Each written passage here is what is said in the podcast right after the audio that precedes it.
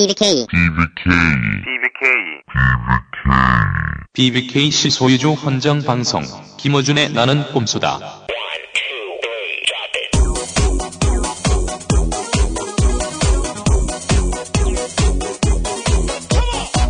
BBK 실 소유주 헌정 방송 봉주 19회 시작합니다. 안 하나 나한테 단점이 있다면 너무 잘나서 사람들한테 시기 받는 거. 명진 스님, 흑흑 너무 걱정 마세요. 1년에 한 권씩만 쓸 거예요. 공지영, 의원님 자기가 당당하다고 맨날 그러시잖아요. 근데 재판 들어가서 빌었습니다. 심지어 울었습니다. 엄펜션. 2011년 겨울과 2012년 봄을 뜨겁게 달군 나는 꼼수다 카카 헌정 콘서트 실황 DVD가 나왔습니다. 각 인터넷 쇼핑몰과 벙커원에서 절찬 판매 중입니다. 이 BBK의 주인이 누구냐? 그거를 이제 이메스게이트를 하는데 오르버서든 그거를 스탑을 시켰어요.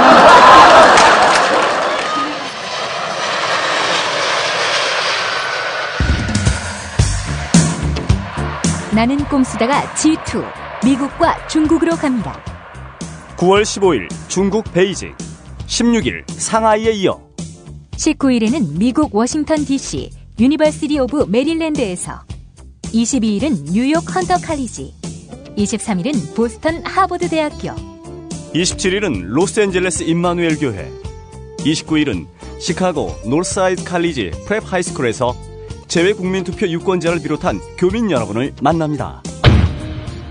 나꼼수의 마지막 해외 강연 일정 미국과 중국 청취자의 많은 참여 바랍니다. 티켓 판매와 자세한 안내는 facebook.com slash 딴지 us로 하시면 됩니다.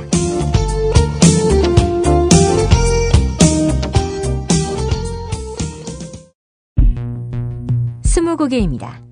똑똑해집니다. 가끔 눈물 짓기도 합니다. 화를 내게 될 때도 있어요. 부끄럽긴요. 함께 다닐 때 뿌듯하고 자랑스러워요. 드문드문 만나서는 그 진가를 몰라요. 매주 만나야 해요. 안녕하십니까. 정통 시사주간지 시사인의 주진우입니다. 죽은 기자의 사회, 날개 잃은 언론의 시대. 정직한 기자들이 반듯한 보도로 보답하겠습니다. 정통 시사주간지 시사인을 새로 구독하실 분은 서울 전화 3700에 3203입니다. 야 주진우, 네. 저거 해봐. BBK 실소유주 헌정방송 나는 봉주 안 19회 돼. 시작합니다. 이거를 내가 해보라고? 노을 선생 목소리 안 돼. 비슷해 해봐 안 뭐. 비슷해요. 안 비슷해요. 안 돼. 안녕하십니까. 서울시교육감 박노현입니다. 제대로 가르치지도 못하고 무작정 해보라고 하는 것은 반교육적 처사입니다. 저는 검찰을 통해서 개새끼를 배웠습니다. 야 그거 다 알아 이제. 딴 거 없어 배운 거? 저는 각하를 통해서 단군일에 이런 새끼가 없다는 것을 배웠습니다. 저는 주진우를 통해서 도울 선생 성대모사를 배웠습니다. 뭘 배워? 한번 해봐. 안, 안 된다니까. 한번 해봐. 되나 안 되나 보게. 자 한번 해봐. 뭐? 봉주 19회 시작합니다. 이것만 해봐. 봉준 식구야 해. 안 돼. 안 돼. 야 된다니까. 안 거의 된다니까. 비슷해. 안 비슷해요. 다 비슷해. 비슷해. 아, 이주일하고 이회창하고 비슷해. 콩나물 팍팍 묻혔냐? 어, 콩나물 팍팍 묻혔냐? 비슷해 다 성대모사가. 앉자니까 얼마나 좋아 이 개새끼야. 야 이 씨와 오늘 용빈이 지금 안 졸린다.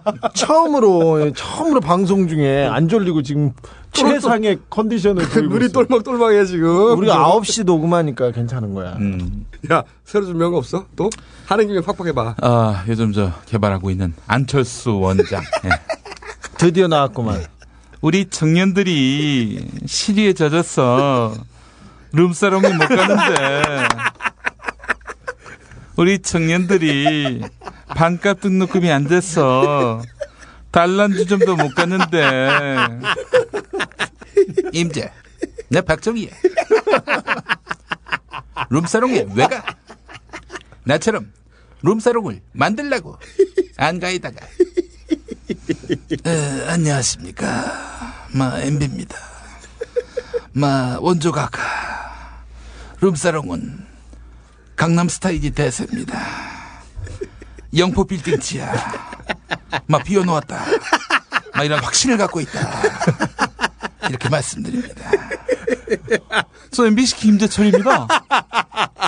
전복 도다리배 정말 좋은데 알고 있거든요. 에, 시청자 여러분 안녕하십니까. 엄기영입니다.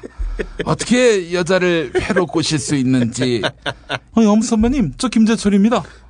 법인카드 있지 않습니까? 제가 거짓말을 하면은 저를 한강 다리에 데려가서 버리세요 여러분들이. 아우 나 안철수 출마할까 안 할까? 아이고. 비슷해, 그거- 비슷해. 어, 비슷해. 자, 네. 비슷한데 어. 이게 아직 세트가 완성이 안 됐다. 아, 아 봉도사 얘기부터 짧게. 예, 8월 15일 음. 광복절 사면 무산됐습니다. 나가리 됐어요. 어, 자신의 대선 관련 사건을 사면하지 않은 유일한 대통령으로 이제 남게 네. 됐습니다. 우리 각하께서는 한 번 더 기회가 남았어요. 크리스마스 대사면. 크리스마스는 나와. 만, 만기야 그날이 이 새끼야. 9, 월 31일이면 어, 70% 이상을 그 복역한 그래서 가석방 요건이 됩니다. 은진수 비교했을 때도 똑같은 조건을 갖게 되는데 뇌물 수수한 은진수는 어, 70% 음. 살았다고 가석방 됐는데 그런데 9월 30일이면 70%가 넘어요. 만약 풀어주지 않으면 이건 명백하게 너무나도 명백하게 형평이 어긋나는 겁니다. 이렇게 아니. 다른 변명의 여지가 없어 이거는. 아니 특혜를 요구하는 것도 아니고 남들처럼 하듯이 해달라는 건데. 요새 봉도사가 밤에 자꾸 귀신이 보인답니다. 엊그제도 11시 7분에 음. 흰 옷을 입고 누가 이렇게 지나가 지나가더래요. 그래서 교도관 얼굴을 닮았다. 음. 그런 귀신이 마구 지나다닌다. 그러니까 옆에 있던 교도관이 접니다. 이 9월 8일 행사를 행사를 여러 번 쪼개지 않고 네. 9월 말 가석방까지 기다려서 음. 이거는 은진수와 똑같은 조건에 그렇지. 완전히 똑같은 조건에 가석방을 요구하는 겁니다. 완전히 똑같은 조건에 가석방을 해주지 않는다면 그렇다면 저희가 10월 초에 이 광장에 혹은 공연장에 사람들이 얼마나 많이 모일 수 있는지 네. 보여드리도록 하겠습니다. 네. 아놀드 슈왈츠 복레고라고 스스로를 부르고 있는 봉도사. 네. 어, 봉도사 가석방 기념 식스팩 경연대회도 10월 저희 행사를 하면 포함해서 할 예정입니다.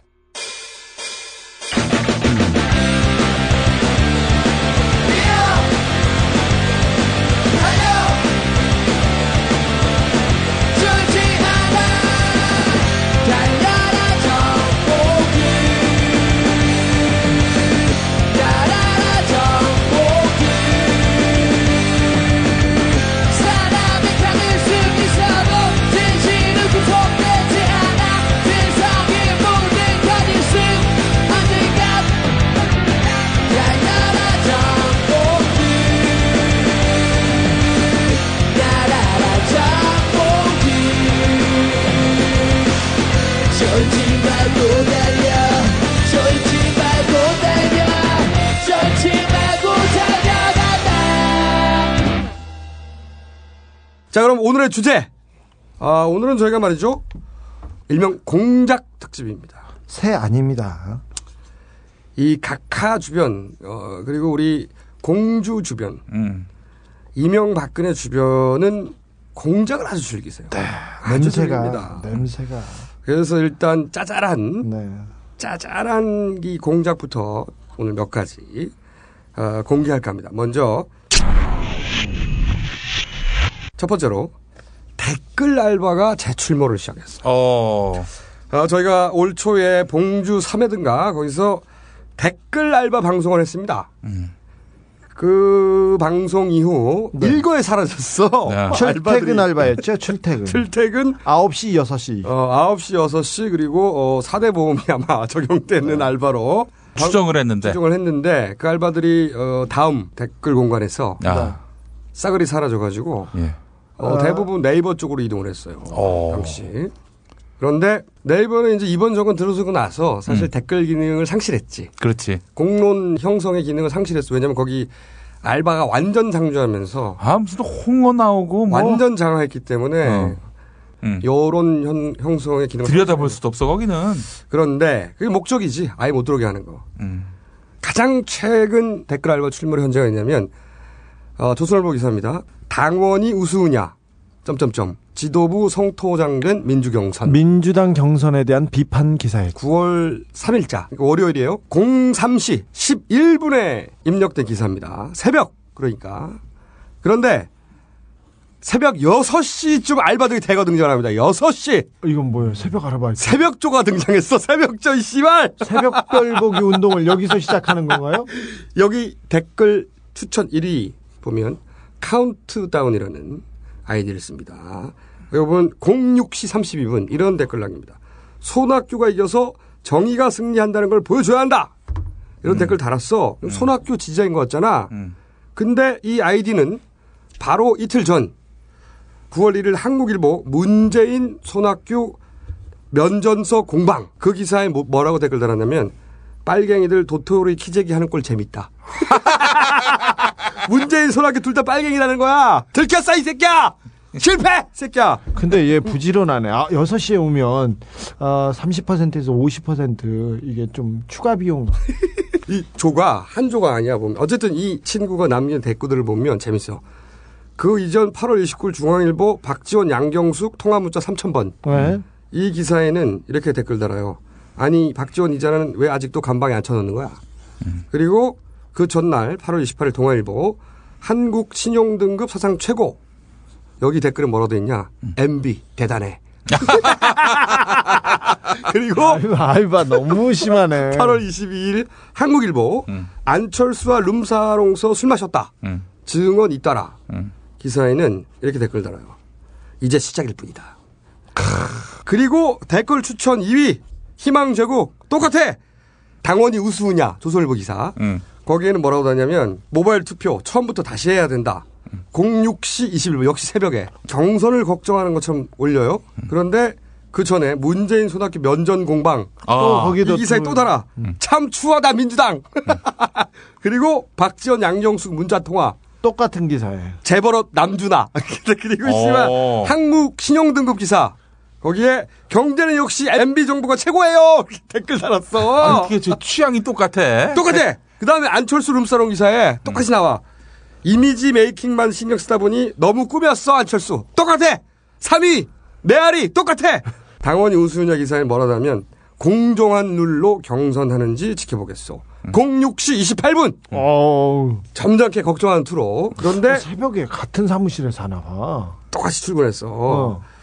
그 문재인 손학규 면전 공방 기사 거기 얘는 뭐라고 다냐면 김정은 딱깔이 누가 잘할 것인가.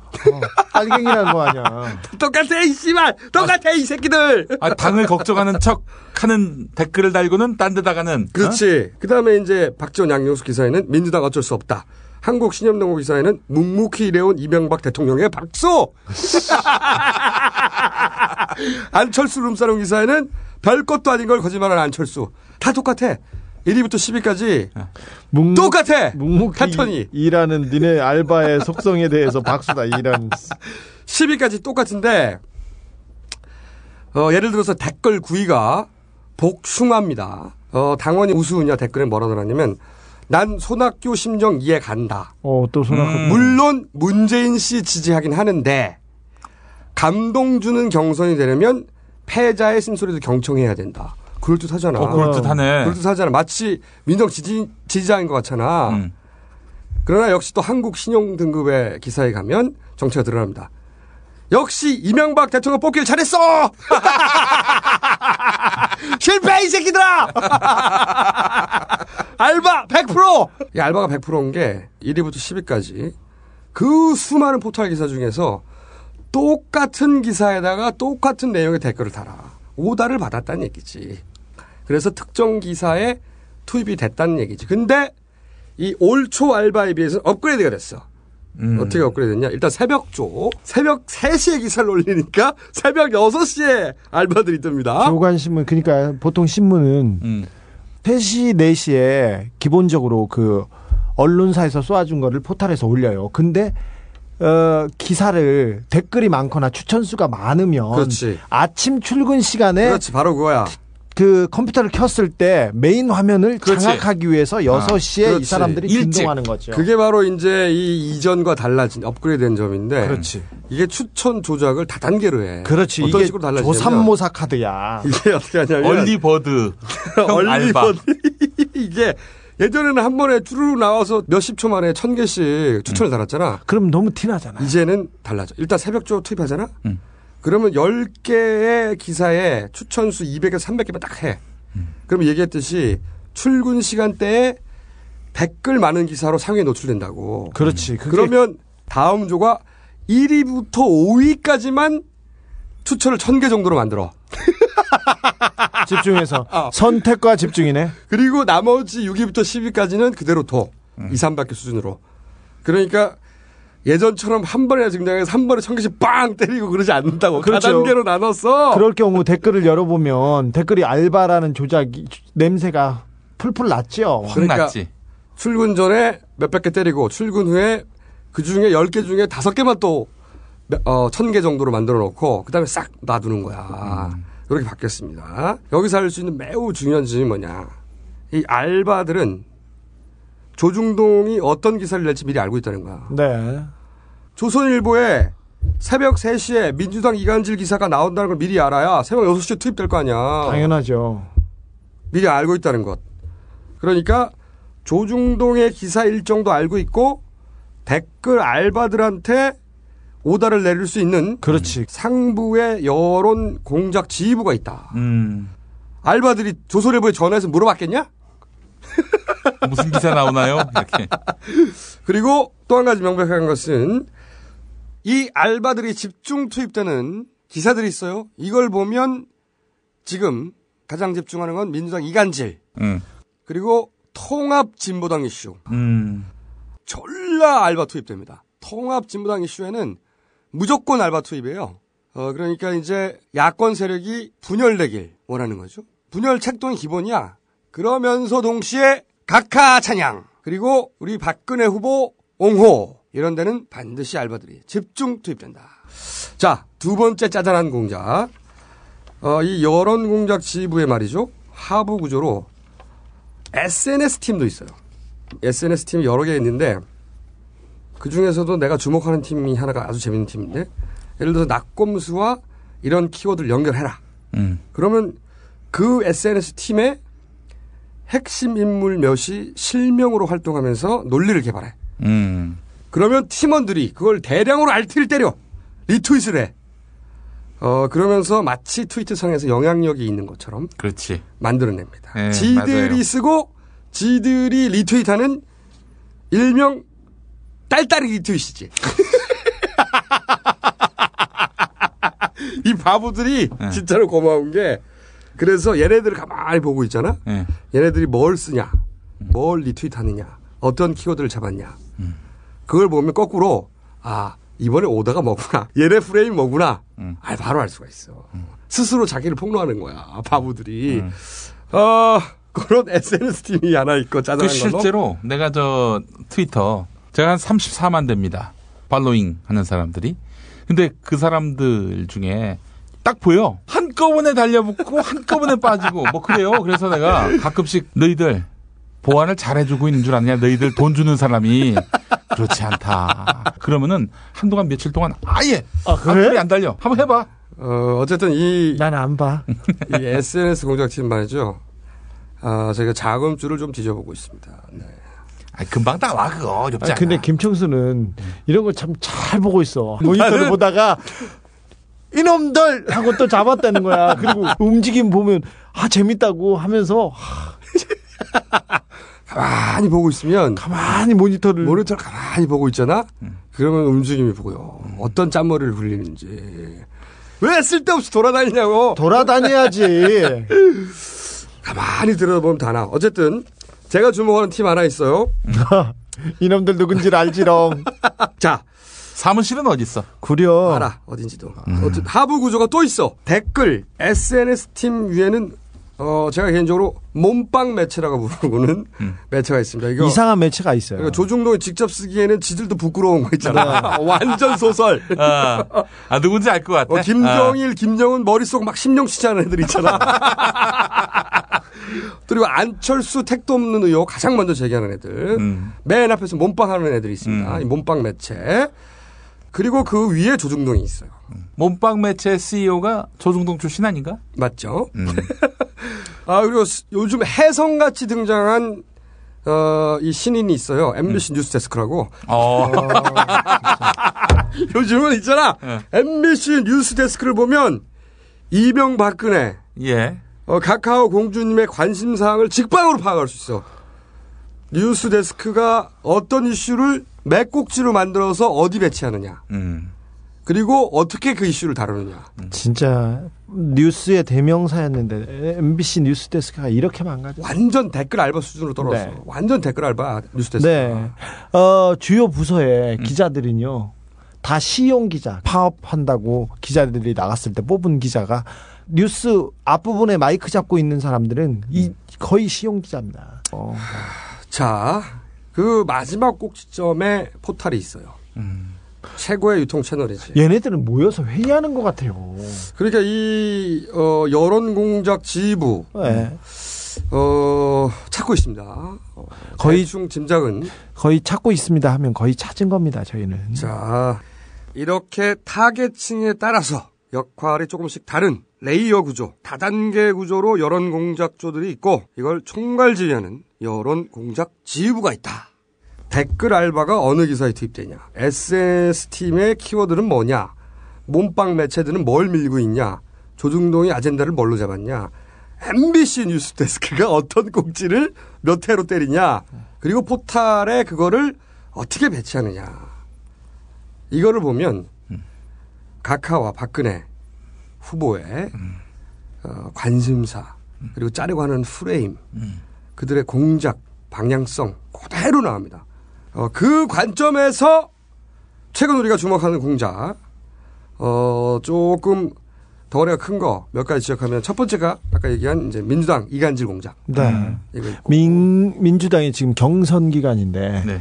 계속해서 내분이 일어났다. 네네. 경선은 어, 선거이기도 하지만 국민의 축제이기도 해요. 국민들한테 이런 후보가 어떤 공약을 가지고 어떻게 노력하겠다는 걸 보여주는 기간인데. 대선 흥행의 요소죠, 이게. 그렇죠. 예. 근데 이거를 막으려는 흥행을 막으려는 요소들을 곳곳에 배치했습니다. 경선을 하면 내부 경쟁이 되기 때문에 당연해. 서로. 긴장과 갈등이 생기긴 안 싸우는 게 이상해. 근데 그거를 정치 혐오를 불러일으킬 각도로 네. 그리고 그것이 민상 내부의 내분으로 인한 것으로 음.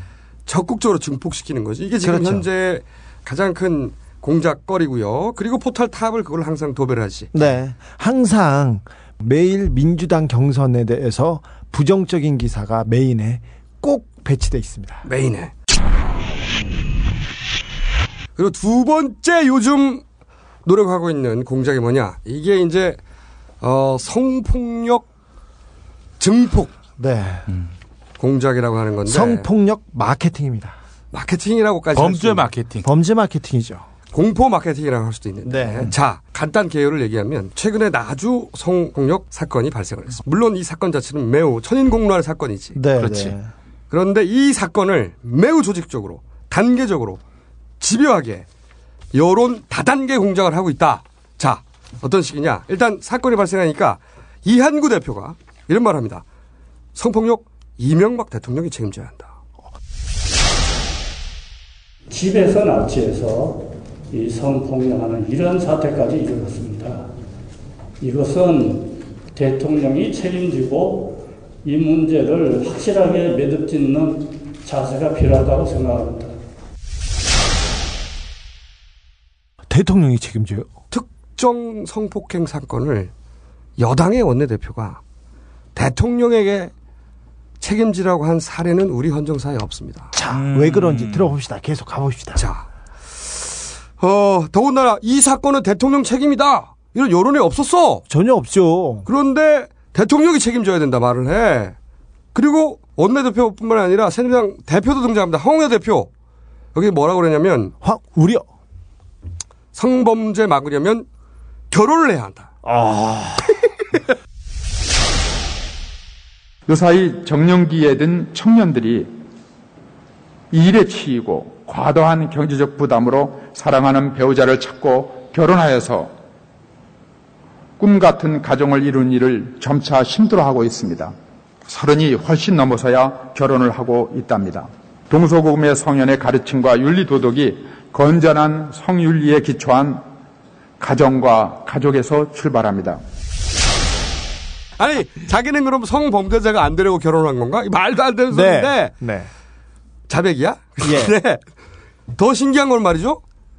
이 말이 있자마자 다음날 우리 각각해서 나주 성폭행 사건 국민께 죄송하다. 아니 자기가 그런 사과를 해. 자기 형이 그렇게 뭘 팔아먹어도 자기 친인척이 다 파고 다 해먹어도 사과를 정말 정말 안 하시는 분이 갑자기 그 다음날 사과를 합니다. 아, 내가 그래서 그 사과 소식에 충격을 받았어. 나는 그 사과 소식을 듣고 공작인지 눈치챘어. 이 인간이 왜 그러나? 안 하는 짓을 하면 바로 눈치를 채야지. 음. 어쨌든 어, 이렇게 신속한 사과 우리 각하 일생 최초입니다 이거. 네 각하는 사과 싫어하는 사람입니다. 아니 그때도 촛불 때도 그 많은 사람들이 나왔는데도 용산 때 했냐? 내곡동 때 했냐? 네. 그리고 그때 무슨 쌍용자동차. 한나라당 대표가 대통령 사과하라고 했어? 전혀요. 말도 게다가 각하는 라디오 연설까지 했어요. 네, 성폭력 관련해서. 건으로. 네. 어떻게 했냐면 국민의 구- 생명과 안전을 지키는 것은 국가가 존립하는 근본 이유인데 대통령으로서 정말 송구스러운 마음이다. 이런 이런 사과를 라디오에서도 했어. 라디오에서도 우리 각하가 착해졌어. 자, 우리 각하가 달라졌어요. 우리 각하가 착해졌어.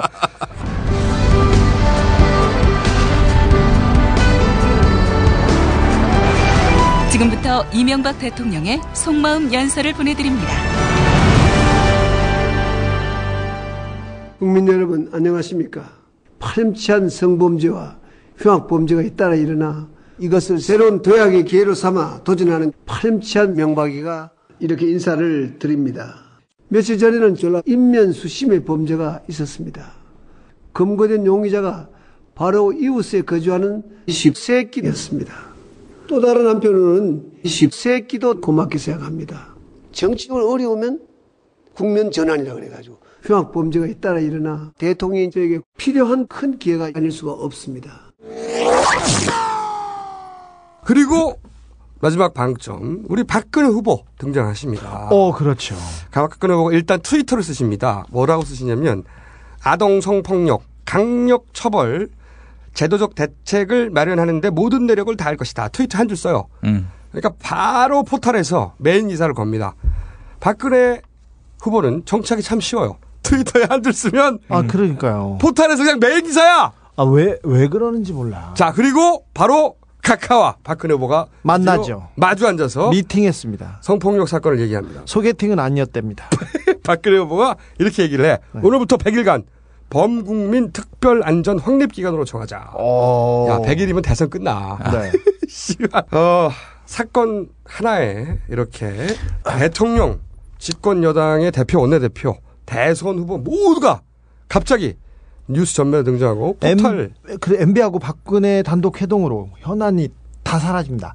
포탈 검색어 다 이 사건을 도배됐지 당연히. 모든 신문이 일면이 지금 성폭력 성폭행이고요. 계속 나와, 뉴스, 계속. MBC 뉴스 여섯 일곱 곡지씩 계속 계속 나와. 네. 자, 의도가 뭐냐? 사회가 불안하고 치안이 흔들리면 말이죠.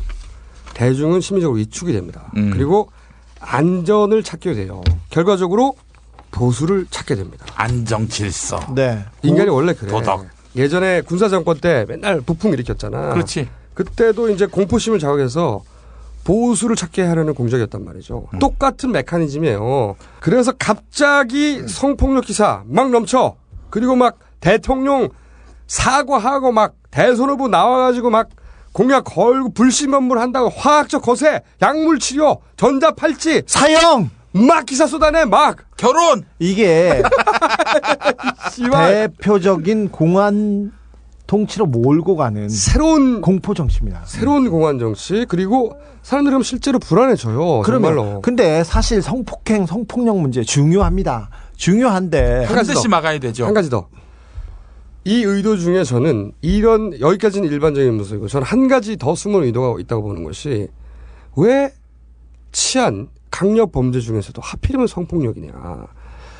이 성폭력 사건은 말이죠. 일반적으로 여성들의 공포심을 더 자극합니다. 그렇죠. 음. 여성들의 공포심을 더 자극하고 남성 일반에 대한 불신을 무의식적으로 초래하는 사건이에요. 일단 기본적으로. 아저씨에 대해서는 거리를 두고 그 보게 남- 됩니다.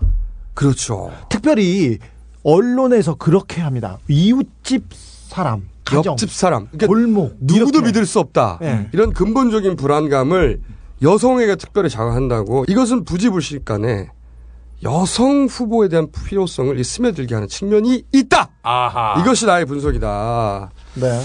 어, 그런데 이런 프레임으로 공작을 걸 때 이걸 깨는 가장 좋은 방법은 그러면 진짜로 성폭력이 이 정권 들어와서 줄어들었느냐? 정말 치안이 좋아졌느냐? 그렇게 아니요. 떠들 자격이 있느냐? 그리고 제대로 대처해 왔느냐 정말? 이것이 단순히 공작이 아니라 진짜로 이 문제에 관심이 있었고 예산을 제대로 지원했느냐? 통계를 보면 돼. 주진우 기자가 전해드립니다. 네, 제가 어렸을 때부터 이런 기사 많이 썼습니다. 경찰청에 따르면 아, 성범죄 사건은 그 계속해서 늘고 있습니다. 2008년에는 15,000건이었는데요. 2010년에는 18,200건. 어이구. 2011년에는 19,498건입니다. 어이구. 그러면 음, 증가율이 계속 높은데 우리 각하치세 불어나고 있어, 불어나고 있어. 살인 강도 같은 5대 범죄보다 증가율이 훨씬 높은 수치입니다. 그러니까 성범죄가. 계속해서 떠들어대고 있는데 지금 성범죄를 전혀 막지 못하고 있다고 아니, 봐도 됩니다. 정권 말기에 와서 이런 생쇼를 하고 있는데 네. 실제로는 관심이 없었다는 거야. 그게 거꾸로 말하자면 이게 얼마나 기만적인 그렇죠. 기만적인 쇼인지 공작인지 여론 조작인지를 보여주는 거지. 막지도 못하고 계속 늘고 있습니다. 더 중요한 것은 아동 청소년 대상 성범죄인데 2007년에는 857건이었습니다.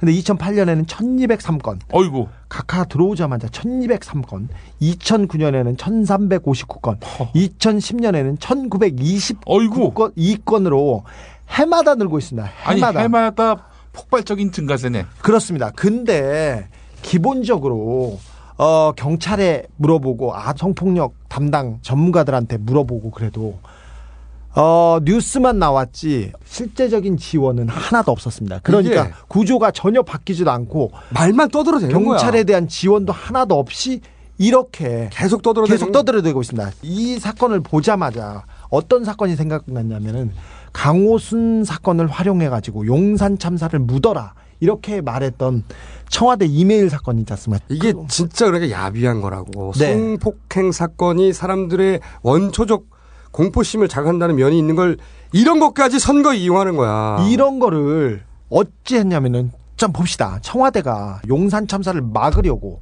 군포 연쇄 살인 사건을 적극적으로 활용하라고 공문에다가 어떻게 썼냐면 용산 사건을 통해 촛불 시위를 확산하려고 하는 반 정부 단체에 대응하기 위해 군포 연쇄 살인 사건은 수사의 내용을 더 적극적으로 홍보하기 바랍니다. 이렇게 쓰면서 어떻게 하라고 구체적인 홍보 방향까지 제시합니다. 이게 음모론이 아니라 청와대에서 있었던 일입니다. 우리 각하 시대에 있었던 일입니다.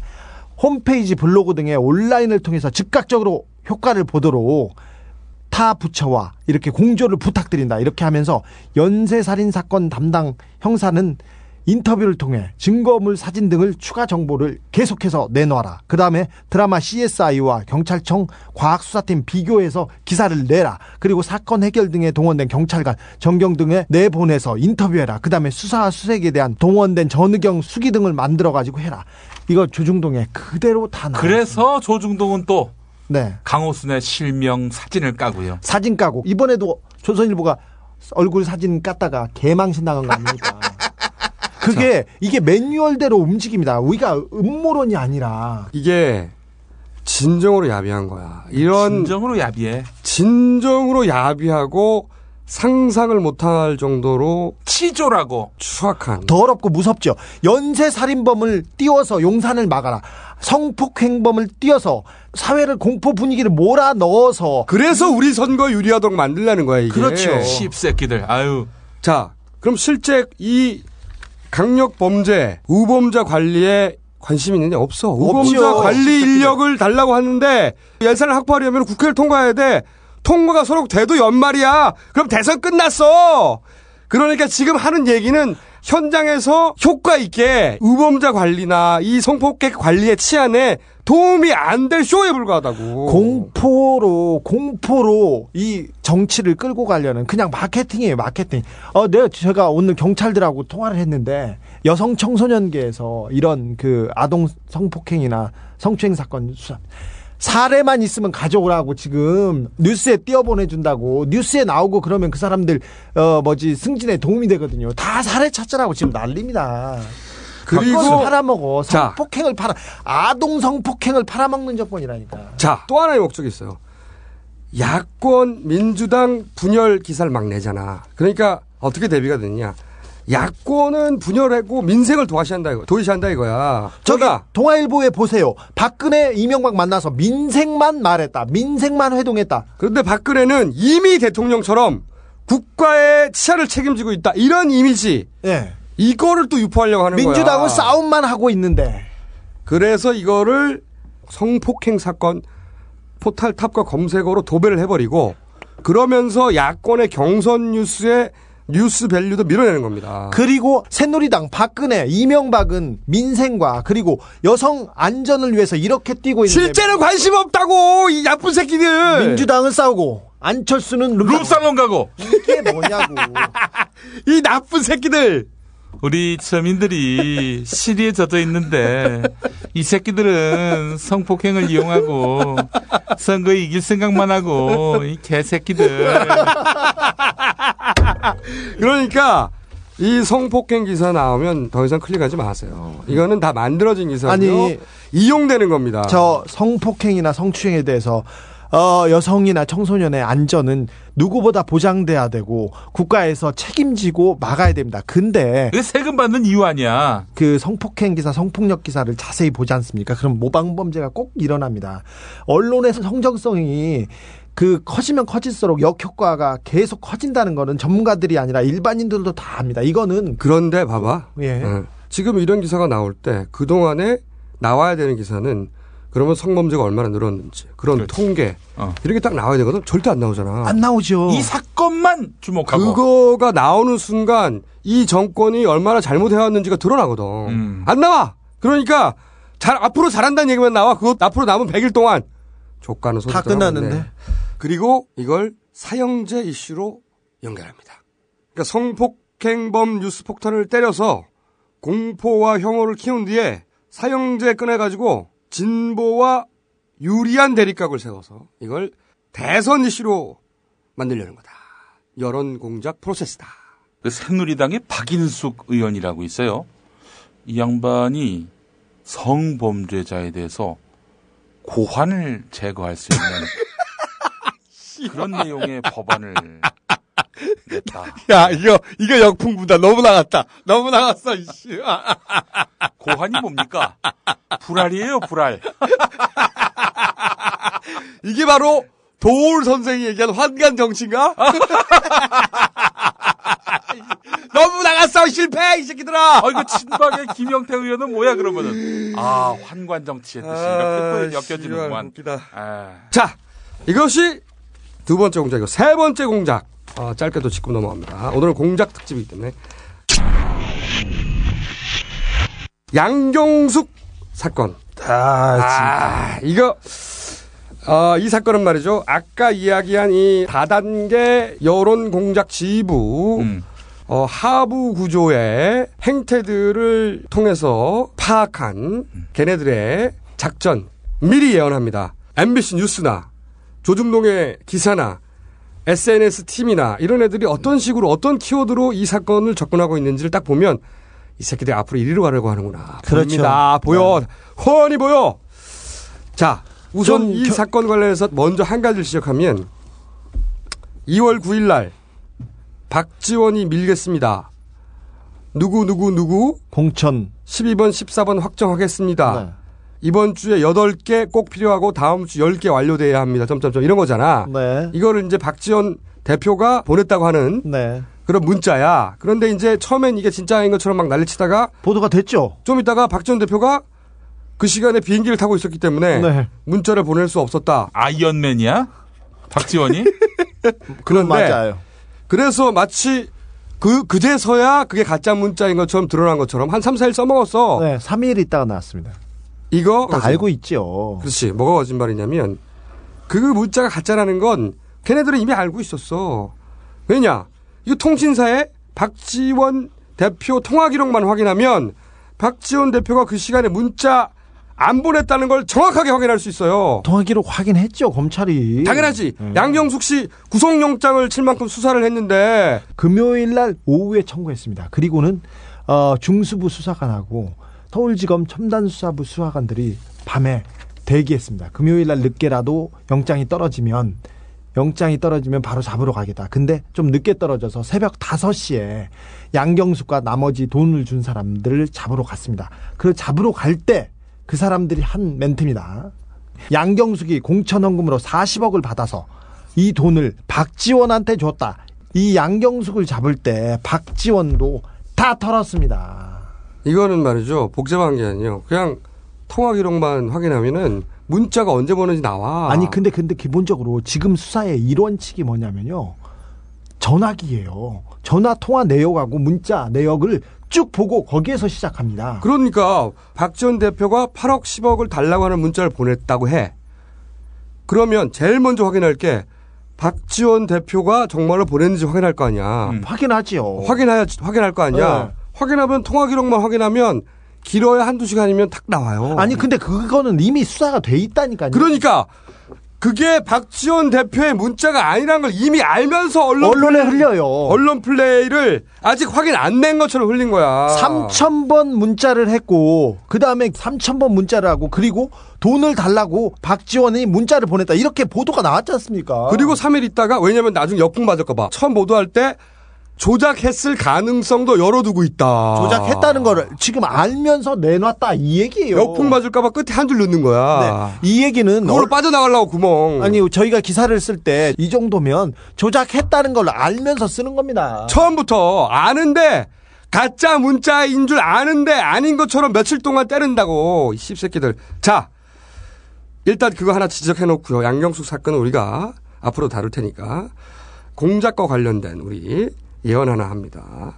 이거 우리와 엮으려고 할 것이다. 네. 왜냐? 아까 말씀드린 대로 이 사건을 조중동 또는 알바들 혹은 SNS 팀 어떤 키워드로 어, 까느냐 가만히 보잖아요. 흐름이 보여. 흐름이 보입니다.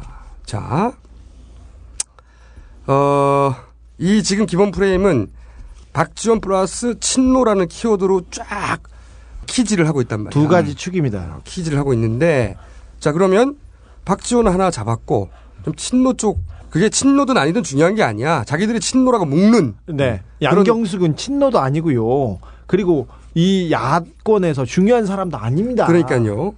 그 키워드로 그 채로 천엘 천에서 걸리는 사람을 잡아보자고. 자 총선에서 공천된 사람, 음. 공천 장사라고 하니까 네.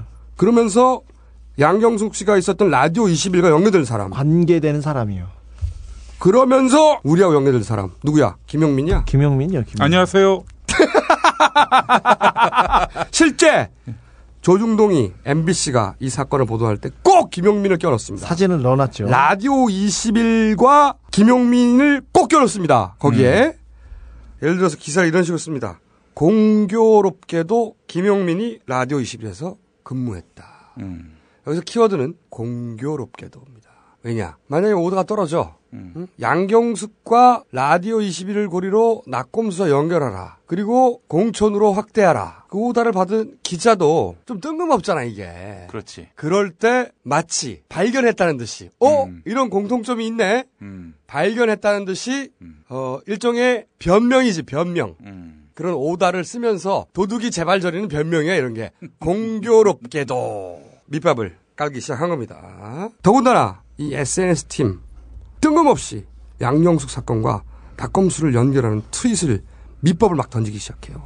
자, 지금부터 그 공작을 미리 분쇄하기 위한 이바구를 시작합니다. 자, 돼지. 네. 라디오 21에 언제부터 일했어? 네, 2003년 2월부터 2005년 10월 말까지. 어, 라디오 21에서 우리 돼지가 PD를 했어요. 네. 그리고 양경숙 씨가 사장을 라디오 21에서 했습니다. 네. 그때 PD로 있으면서 몇 개월 5개월. 5개월간 사장과 PD의 관계. 그러면 라디오 21을 떠난 이후 양경숙 씨와의 관계는 어때? 매우 험악했다. 어떻게? 예를 들어서 네. 고소했었고요. 또 제소했었습니다. 자, 그러면 그 이후에 네. 만난 적이 있는가? 한 번도 만난 적이 없습니다. 자, 그러면 그렇게 험악한 관계를 입증할 메일이나 문자 있나? 있습니다. 어떤 메일을 보냈어? 네.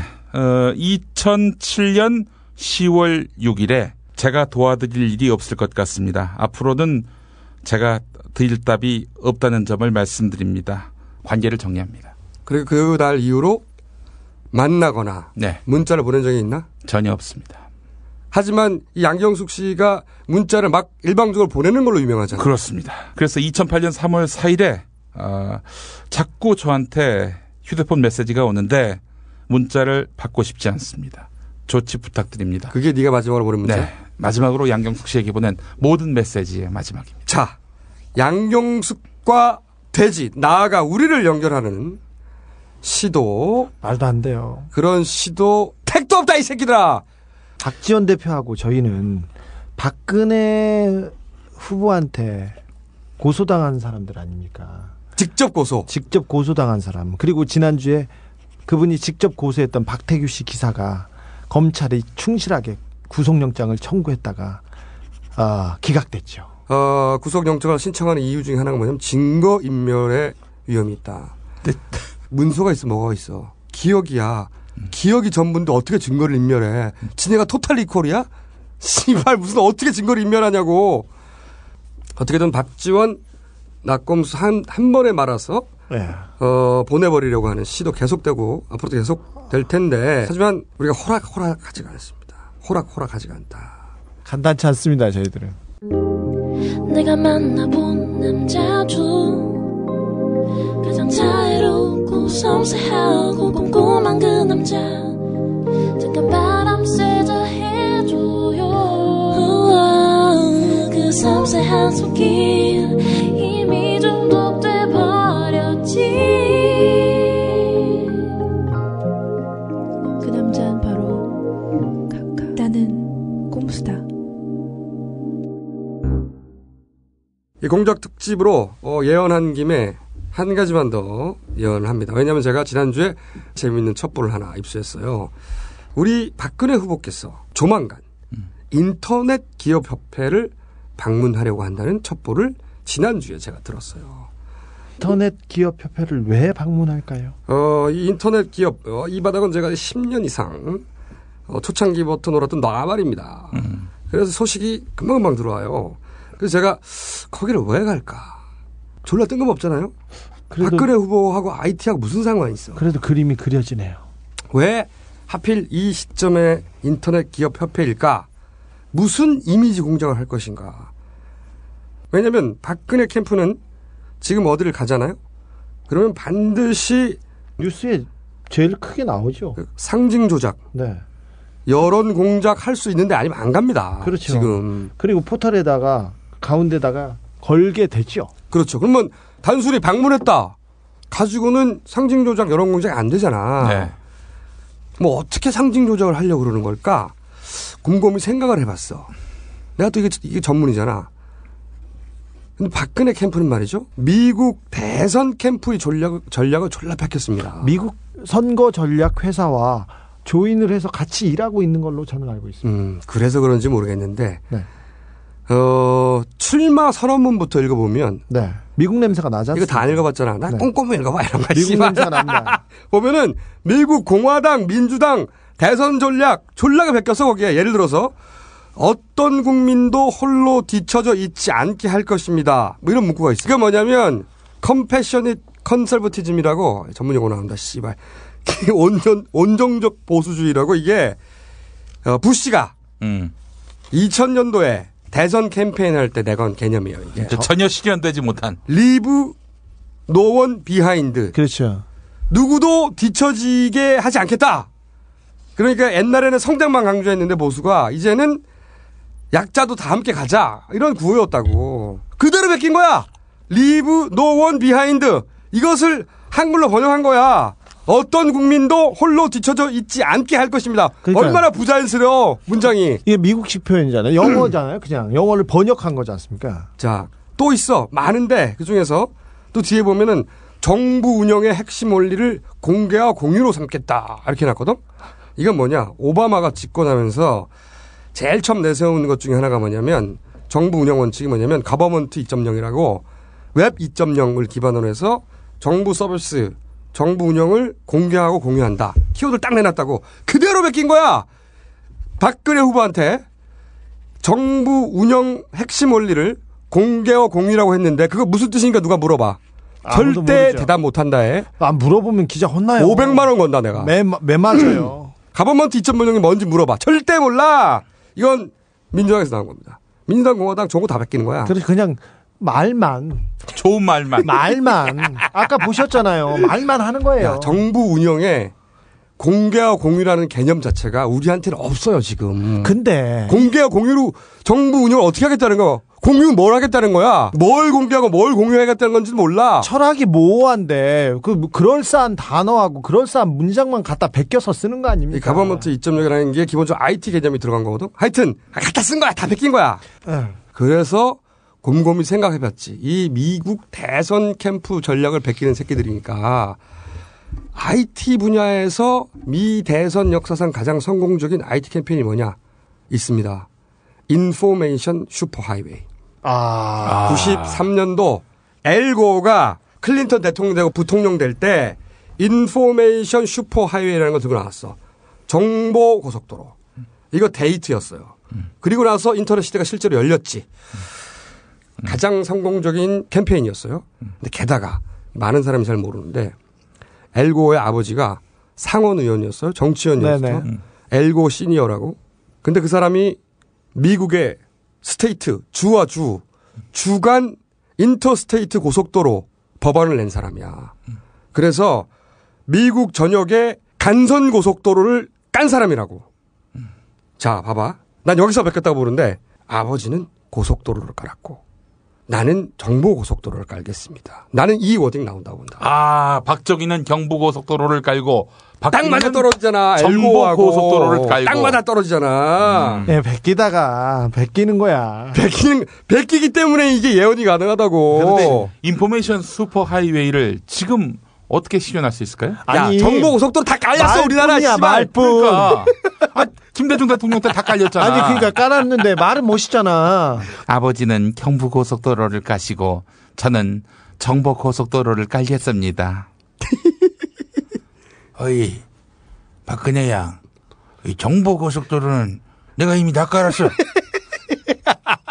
그렇습니까? 어, 내가 이틀 동안 연구한 결과 이게. 난 이거라고 봐. 이거 500원 저- 건다.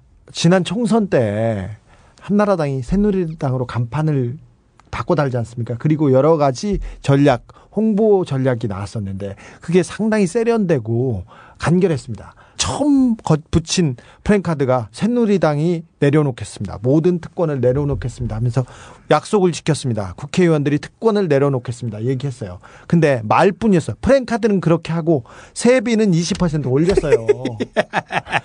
어, 박근혜나 새누리당 그리고 각하 주변은 말뿐이라는 걸 항상 기억하셔야 됩니다. 그리고 항상 어떤 행위를 하더라도 그것이 어떻게 대선에 유리하게 이미지 상징 조작을 할 수 있고 여론 공작을 할 수 있는가 그 관점에서 각이 안 나오면 안 해. 그리고 하는 것은 다 그런 계산 속에서 나오는 거야. 마구 던집니다. 그리고 좋은 거는 다 끌어다가 일단 던지고 봅니다. 미국에서 가장 비싼 선거 전략팀이 들어와서 지난 총선을 치르고 이번 대선을 준비하고 있다는 게 저의 취재입니다.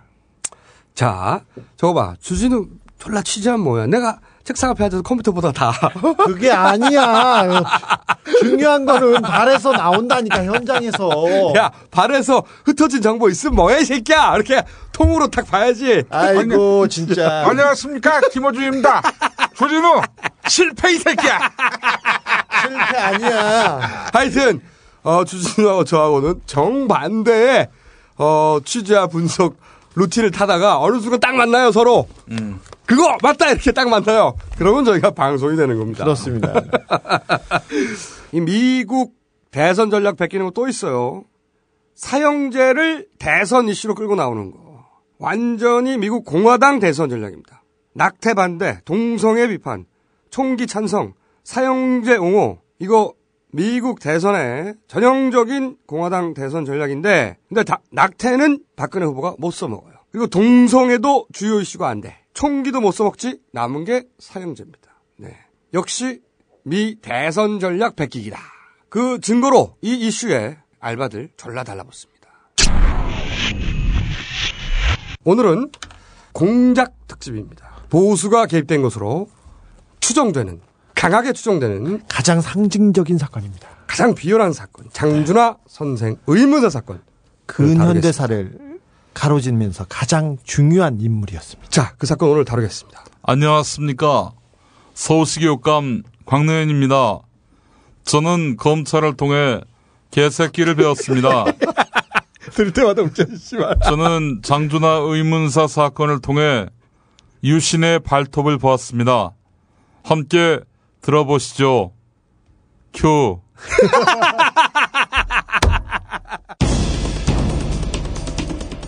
항일 독립운동과 반유신 민주화 운동에 투신했던 장준하 선생이 숨진 채 발견된 것은 지난 1975년 정치적 음모에 따른 살해라는 추측이 무성했지만 죽음의 진실은 끝내 밝혀지지 않았습니다. 그리고 25년 뒤인 2000년 10월 김대중 대통령은 의문사 진상규명 작업을 본격적으로 시작합니다. 또 우리가 그런 분들을 이미 죽었을 게 끝났다 하고 내버린다면 그것은 이 땅에 정의가 없다는 얘기고 어, 앞으로 누가 어, 바른 일을 위해서 살겠습니까? 그러나 난관은 적지 않았습니다. 장준하 선생 사망과 연관됐을 것으로 의심됐던 중앙정보부의 후신 국가정보원이 어찌된 일인지 자료를 숨기거나 섞는 방식으로 비협조적인 태도를 나타냈던 것입니다. 2004년 5월 당시 뉴스입니다. 대통령직 속 의문사 진상규명위원회는 오늘 국가정보원이 고 장준하 선생의 의문사와 관련한 자료를 고의적으로 은폐하고 있다고 주장하며 모든 자료를 숨김없이 공개할 것을 촉구했습니다. 국가정보원이 장준하 관련 자료를 의문사 진상규명위원회에 제출하면서 자료 순서를 바꾸는 방식으로 336쪽에 달하는 자료를 고의로 누락한 것으로 드러났다고 의문사위가 밝혔습니다. 의혹은 이뿐 아닙니다. 박정희 정권의 발표가 100% 맞는다는 가정 아래 장준하 선생의 추락을 12가지 형태로 시뮬레이션했습니다. 결론은 박정희 정권의 발표는 믿을 수 없다는 것이었습니다. 지형을 컴퓨터에 입력하고 추락 상황을 모의 실험해 봤습니다. 머리엔 골절이 생기고 가슴에는 뚜렷한 상처가 남습니다. 상황을 12가지로 변화시켜 실험해도 결과는 거의 똑같습니다. 발견 당시 사진에 머리 골절이나 가슴 상처가 전혀 없던 것과는 확연히 차이가 납니다. 장준하 선생님께서는 추락 사망을 하지 않았다. 다시 말하면 다른 원인으로 사망했다. 이런 결론에 도달할 수 있겠습니다. 장준하 선생은 죽음의 진상을 유골로 남겼습니다. 타계 37년 지난 시점 이장하는 과정에서 귀 뒤쪽 두개골에 원형으로 함몰된 흔적을 세상 사람에게 보여준 것입니다. 그 충격과 머리가 갈라진 것을 보게 되면은 어떤 기구에 의해서 밖에서 타격을 가한 것이 아니겠는가. 장준하 선생의 첫째 아들 장호건 씨는 말합니다. 공사 현장에서 쉽게 찾을 수 있는 그런 망치였었습니다.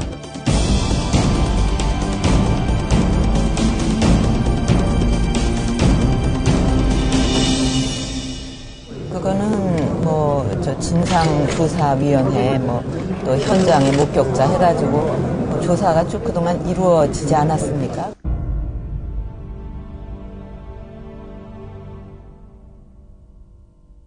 장준하 선생의 장남 장옥원 선생님 모셨습니다. 안녕하십니까? 네, 안녕하세요. 하도 오래된 사건이라서 당시로 돌아가서 그 시절의 정황부터 한번 짚어보면 어떨까 싶은데 당시 장 선생님께서는 장준하 선생을 직접 모시고 다니고 비서와 그리고 역할을 하셨던 분이시죠. 스무 살 때 중반이었죠. 그때 장 선생님이 돌아가실 때 75년입니다. 75년도. 아버님을 직접 모시고 이렇게. 네. 그러니까 장 선생님이라 그러니까 뭐하네. 이제는 제가 금년도 8월 1일부터 아버지라고 부르기로 했으니까. 그 전에 왜 장 선생님이라고 그러니까 왜 그러셨어요? 항상 언론에 나오실 때장 선생님 아, 예. 그거는 저 만났을 때도 계속 장 선생님, 장이 선생님. 문성근 씨가 문익환 목사님을 아버지라고 안 하고 문목사 문목사라고 이렇게. 네. 사석, 뭐 사석에서도 그렇죠. 같은 맥락에서 보시면 될 건데 저 같은 경우는 어떤 아버지와 아들의 정을 느끼는 그런 삶은 별로 살아보지 못했어요. 아. 굉장히 어려웠죠. 네. 철이 들면서부터는 아버님 옆에 옆에 계시는 소위 뭐 63세대, 419세대 물론 아버님하고는 나이 차이가 많이 납니다. 아들 같은 아이들이지만 그들한테도 꼭 호칭을 하셨어요. 이형, 장형, 김형하고. 음. 그래 나도 그들과 같이 얽혀서 다니다 보니까 자연스럽게 장 선생님, 선생님 이렇게 하게 됐고 집에도 잘 안 계셨죠. 독립운동 하시고 그 다음에 계속해서 뭐그 우리 민주화운동 과거에 독립했던 독립운동 했던 분들이 형편이 굉장히 안 좋았다고 해방되고 그렇죠. 나서도. 음, 해방되고 형편은 안 좋았는데 형편이 좋을 때도 있었습니다 한때는. 그 사상계를 할 때. 네. 아, 피난 시절에 만들었습니다만 어, 이승만 독재 때 네. 시작하고 박정희로 넘어갔습니다만은 일반 신문이 6만 부 이렇게 나갈 때 잡지가 10만 부가 나갔으니까 오, 그 시절에 야. 당대 지식인들이 다 네. 참여했다고 그때 그렇죠. 사상계. 네, 네. 그때는 상당히 돈을 버셨던 걸로 알고 있어요. 네. 돈도 버셨는데 돈은 분명히 버신 것 같았는데 집에는 돈을 한 번도 안 그런 분들의 특징이야. 네. 돈- 돈을 벌어가지고 또 거기 똑같은 일이 계속 써요. 그, 돈, 그 돈은 엉뚱한 데로 나가셨죠. 뭐 엉뚱한 건 아니지만 그, 그 당시 이제 교수들이든가 이런 분들이 상당히 가난했지 않습니까? 예. 그런 분들한테 전부 다 돈이 돌아가죠. 아. 그런 분들 뒷바라지 네, 하는데. 가족 뒷바라지는 안 하고 외국 보내고 생활비 보태고 심지어는 집까지 장만해 주시고 그래서 저희 집에는 도움이 별로 안 됐어요. 심지어 어떤 일이 있었냐면은 그 당시 30만 원 요즘으로 말하면은 3천만 원 정도 되겠죠. 그거를 저희 어머니께 갖다 드렸는데 생활비 하라고 처음이랍니다 그게. 어. 음. 저희 어머님이 너무 고마워 갖고 받아놨는데 그 다음 날 오더니 그거 다 썼느냐고. 어떻게 다 써 하루 만에. 하루 만에. 그거 그냥 갖고 있다고 도 내놔라. 근데 저희 어머님 그걸 또 따지지 않으신 분이니까 그냥 내드리고 그때는 신촌에 유일하게 논밭이 있을 때 논밭을 그 정지해갖고서는 7년에 거쳐서 집을 한번 져봤거든요. 그게 음. 처음이자 마지막 집인데 제가 국민학부터 집을 지셨어요. 그것이 중학 교 한 2학년 도 됐을 때 공사가 끝났습니다. 제가 벽돌을 날르고 동생들이 또 하고 큰 천막을 쳐놓고 그 안에서 밥해 먹으면서 벽돌집을 짓고 완성이 돼서 7년 만에. 네, 그럼 우리가 7년 이제 동안 천막에 사셨어요? 천막에 살았죠. 처음 지고. 그 당시 그 집을 지어놓으니까 연세대학교 입구에서 가장 큰 집이 됐어요. 그렇게 지어놓고 3개월 만에 쫓겨나게 되죠. 감옥에 가셔서 그렇죠. 아니요. 사상계를 죽이기 위해서 세금 공세를 시작해 갖고 아하. 그래서는 엄청난 세금을 물리는 바람에 세무사찰을 한 달에 세 번을 했으니까 한 달에 세 번이요? 어, 들이닥치고 들이닥치고 세 번을 하다 보니까 세금을 밀려갖고 집이 날라갔죠. 바로 집 짓자마자요. 그렇죠. 집이 날라가서 그것이 박정희 시대에 고위 관료가 살고 있었던 것. 아, 박정희 고위 관리한테 뺏겼구나. 장준하 그럼 선생님. 뺏어서 준 거지? 그렇지. 37번 체포되고요. 9번 투옥당하셨죠. 37년 전입니다. 오래된 사건. 그래서 네, 75년 75년. 사건 이니까. 네. 네. 최근에 이제 6월이 공개되면서 다시 의문사 의혹이 공개적으로 제기되고 있는데 네.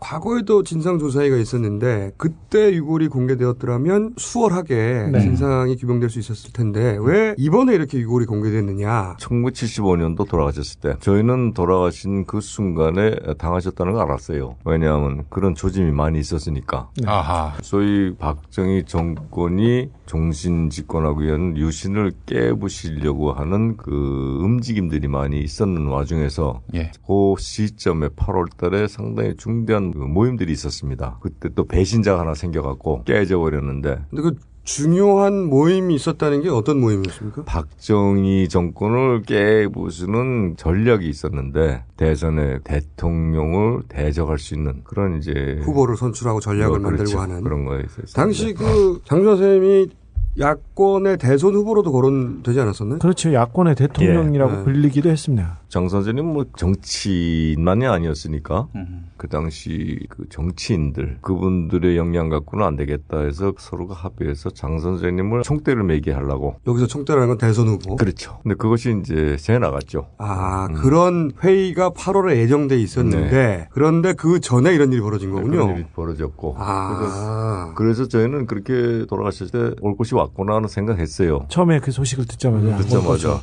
박근혜 후보에게 문제 제기를 하- 하기 위해서 일부러 음. 지금 제기하는 거 아니냐. 박근혜가 대통령 후보가 음. 되기 직전 8월 17일이 하필이면 추모식이었고요. 네. 하필이면 8월에 이 6월이 나왔습니다. 그건 이렇습니다. 근데 8월 17일에 돌아가신 건 어쩔 수 없잖아. 그렇죠. 그렇죠. 금년도에 대통령 선거가 예상을 하고 8월 17일에 돌아가신 건 아니니까. 그렇죠. 이런 사건이 생긴 거는 정말 우연의 일치인데 작년 5월 달에 저희 아버님 사원소가 붕괴가 됩니다. 네. 아, 큰 물난리가 해서 홍수가 있었죠, 예, 그쪽에. 붕괴가 돼서 이 공사를 해서 고쳐야 되는데 비용이 보통 만만치가 않더라고요. 그럼요. 장 선생님은 저를 비롯해서 모든 사람들이 서울에 있는 국립현충에다 모시는 거는 극구 반대했으니까 네. 그 이유는 거기 뭐 친일파들, 군사 독재 세력들 이런 놈들이 다 묻- 묻혀 있으니까 같이 있긴 싫다. 음. 그래서 언젠가 세상이 다 좋아지고 그들이 이사 갈 때는 몰라도 음. 그처럼 안 가겠다 해서 거기다 이제 계셨는데 네. 경기 파주시 광탄면 네, 광탄에 있었습니다. 나사렛 천주 공업묘지에 계셨어요? 그 당시 37년 전에 저희는 거기가 어딘지도 몰랐어요. 우리가 만든 것도 아니고. 그러면 어떻게 거기 거기에 그것도? 이제 미스터리죠. 갑자기 변을 당하셔갖고서는 모셔야 되겠는데 준비해놓은 것도 없었고. 근데 느닷없이 먼 친척 중에 하나가 걱정하지 말 말라. 공 원묘지에다가 이렇게 하나 해놨다. 낭좀 알고 봤더니 그 먼 곳에 지금은 좀뭐 길도 잘 닦겠습니다. 그 당시는 흙길에다 엄청 먼 곳이죠. 가기 자체가 어려운 곳이고. 어려운 곳이었죠.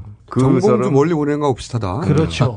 그 맞습니다. 그래서 공작 같아요. 그쪽 먼 친척에다 얘기해서 사람들이 모이기 힘든 곳에다 갖다 이제 놓은 거죠. 그 먼 친척은 본 적도 없고 그 이후에 본 적도 없으시죠. 그 후에도 본 적이 별로 없어요. 뭐 그땐 급하니까. 네. 어떤 오셔도 나왔죠. 왜 그 당시 그 상조님의 그 사인에 대해서 시신을 조사를 하지 못했느냐, 안 했느냐. 37년간이나 유골이 그냥 그냥 있었느냐. 예. 그 당시 그 박정희 유신 저는 그 마음대로법이라 그러는데 마음대로법 만들어서 지 마음대로 했던 건데 그때는 유신에 반대했던 학생들 또 산업 현장에서 노동 인권에 대해서 그 싸움을 하다가 희생당한 젊은 사람들 이 사람들이 고문이나 또는 사고로 해서 죽었을 때 그 장례를 치르는데 장례식장에서 기관원들이 시체를 빼서 화장을 해버렸습니다. 어. 그래갖고선 돌려주는 적이 참 많아요. 네. 화장을 해버리고 화장을 해갖고 사인을 그렇죠. 없게. 그렇죠. 네, 부검을 못하도록. 못하게. 그런 우려도 했습니다. 음. 공식 기관에다가 맡겨서 사인을 밝히려고 할 때 대한민국의 공식 기관이라는 건 다 그들 손에 있는데 음. 훼손당하고 그렇게 되지 않을까 해서 그런 우려도 했습니다. 예, 예. 음. 그래서 우리가 할 수 있었던 거는 문상객으로 가장을 해갖고 외과 의사 두 분하고 내과 의사 한 분을 모셨죠. 그분들이 직접 시신을 보고 만져보고 산에서 떨어졌다는 것은 가능성이 없다. 당시에. 당시에 그렇게 벌써 판명을 했습니다. 시신을 산에서 모시고 내려와서 집에 왔을 때 그 염하는 사람들이 있어요. 네. 그분들이 방바닥에다 비닐을 깔아놨더라고. 이거 왜 이렇게 깔아놨냐 그랬더니 장 선생님이 산에서 떨어져 돌아가셨다니까 네. 자기네 경험상으로는 시신이 엉망이다. 네. 그렇죠. 그 돌들과 음. 뭐 나무와 나무와 예. 찢기고 그 밑에는 뭐 삐죽삐죽한 그런 돌들만 있었던 것인데 그때는 그들이 보고선 아니 이게 무슨 추락한 시신이 피 한 방울 안 흘리는 게 어딨냐. 어. 당시 경찰 발표에는 추락한 지점만 고운 모래가 있었다. 예. 딱 그만큼만. 근데 저희가 그 후에 가서 보니까 추락한 지점하고 그 점에서는 뭐 고운 모래라는 건 있을 수도 없고 네. 떨어질 수 있는 지점하고 떨어뜨린 지점하고 그 사이에는 길이 한 4, 5m 그다음에 폭이 한 2m 정도의 순 바위만 있었어요. 네. 수직 절벽이죠. 그다음에 그걸 지나서는 또 절벽이 시작됩니다. 네. 검시를 해보니까 의사분들이 다른 상처가 하나도 없고 상처라고 눈에 보이는 것은 귀 뒤에서 약 간의 피가 흘러나왔어요. 그 머리카락을 이렇게 뒤지고 보니까 흠이 있었는데 의사들이 면접보니 함몰됐다. 함몰이 된게 나타났는데 보이질 않으니까 어쩔 수가 없죠. 함몰됐다는 것만 알고. 근데 조그만 상처가 있길래 그걸로 제 동생이 성냥개비를 집어넣으니까 성냥개비 하나가 다 들어가더라고요. 근육도 조그맣고. 그것이 요번에 6월에서 어떻게 그렇게 됐는가를 제가 알게 됐죠. 뼈가 함몰되면서 생긴 틈새로 저희가 집어넣었던 거예요. 예. 그 다음에 오른쪽 허리에 주사바늘 자국이 두 개가 있었어요. 오른쪽 허리에요? 네. 오른쪽 허리에. 네, 허리에 주사바늘 자국. 근데 그건 주사바늘 자국을 어떻게 알았냐면 그때 내과 의사분이 주사를 맞고 사망을 하게 되면 주사바늘이 커진답니다. 이렇게. 그죠? 어, 사망 전에 주사 놓은 곳은 사망 후에는 커진다 네, 구멍이. 네, 구멍이 커진다. 그래서 음. 주사바늘 자국이라는 게 일반 놓게 되면 뭐 하루 아물죠. 없어 아물어 버리는데 그때 남아 있었으니까. 아. 그리고 양쪽 팔 안쪽에 멍이 있었어요. 어깨 축지 안쪽으로. 그렇죠. 아 누가 붙잡은 거군요. 그런 상처는 양쪽에서 붙잡았을 때, 그렇죠. 아. 끌고 갈 때 상처 생기는 상처다. 뭐 이제 다 조사해봐야겠지만 독극물이라든가 이런 것으로 했을 때는 시신에서도 나올 수도 있답니다. 어, 여전히? 예, 여전히 그 나올 수도 있다. 그것까지도 생각을 하고 있습니다만. 아, 그러니까 아, 일종의 마취제나 혹은 뭐 안정제 같은 그렇죠. 거를 그런 얘기도 법의학자 중에 하더라고요. 이렇게 정확하게 네. 동그랗게 함몰이 되려면 움직이는 상황에서는 움직이는 바람- 상황이 안 된다. 머리가 아. 고정돼 있어야 된다. 그러니까 그래서- 어깨 축지로 이제 강제로 끌고, 가서 가서 주사를 넣고 주사를 넣고 치고 그다음에 멍한 추락사를 하기 위해서 던지지 않았냐. 움직이는 물체가 사람이 이제 떨어지게 되면 발버둥을 치기 때문에 많은 상처를 낼 수가 있다는 거죠. 그렇죠. 그 사체를 봤지 않습니까? 네. 근데 묻고 나서도 아들이고 그리고 주변 사람들이 억울하니까 진상 규명을 위해서 힘썼을 그러니까요. 거 아닙니까? 근데 왜 유고를 그때는 이렇게 유고를 꺼낼 수가 꺼낼 생각을 못했어요. 일단 이제 안장을 한 후에 네. 음. 저희는 이제 진상 규명을 위해서 현장 답사 뭐 이런 거를 좀 중점적으로 했죠. 네. 그다음에 유고를 꺼내봤자 또 어디로 갖고 갈 겁니까? 또 진상 규명위원회가 이제 발족이 됐죠. 김대중 정권 때 그때 저는 외국에 있었습니다. 네.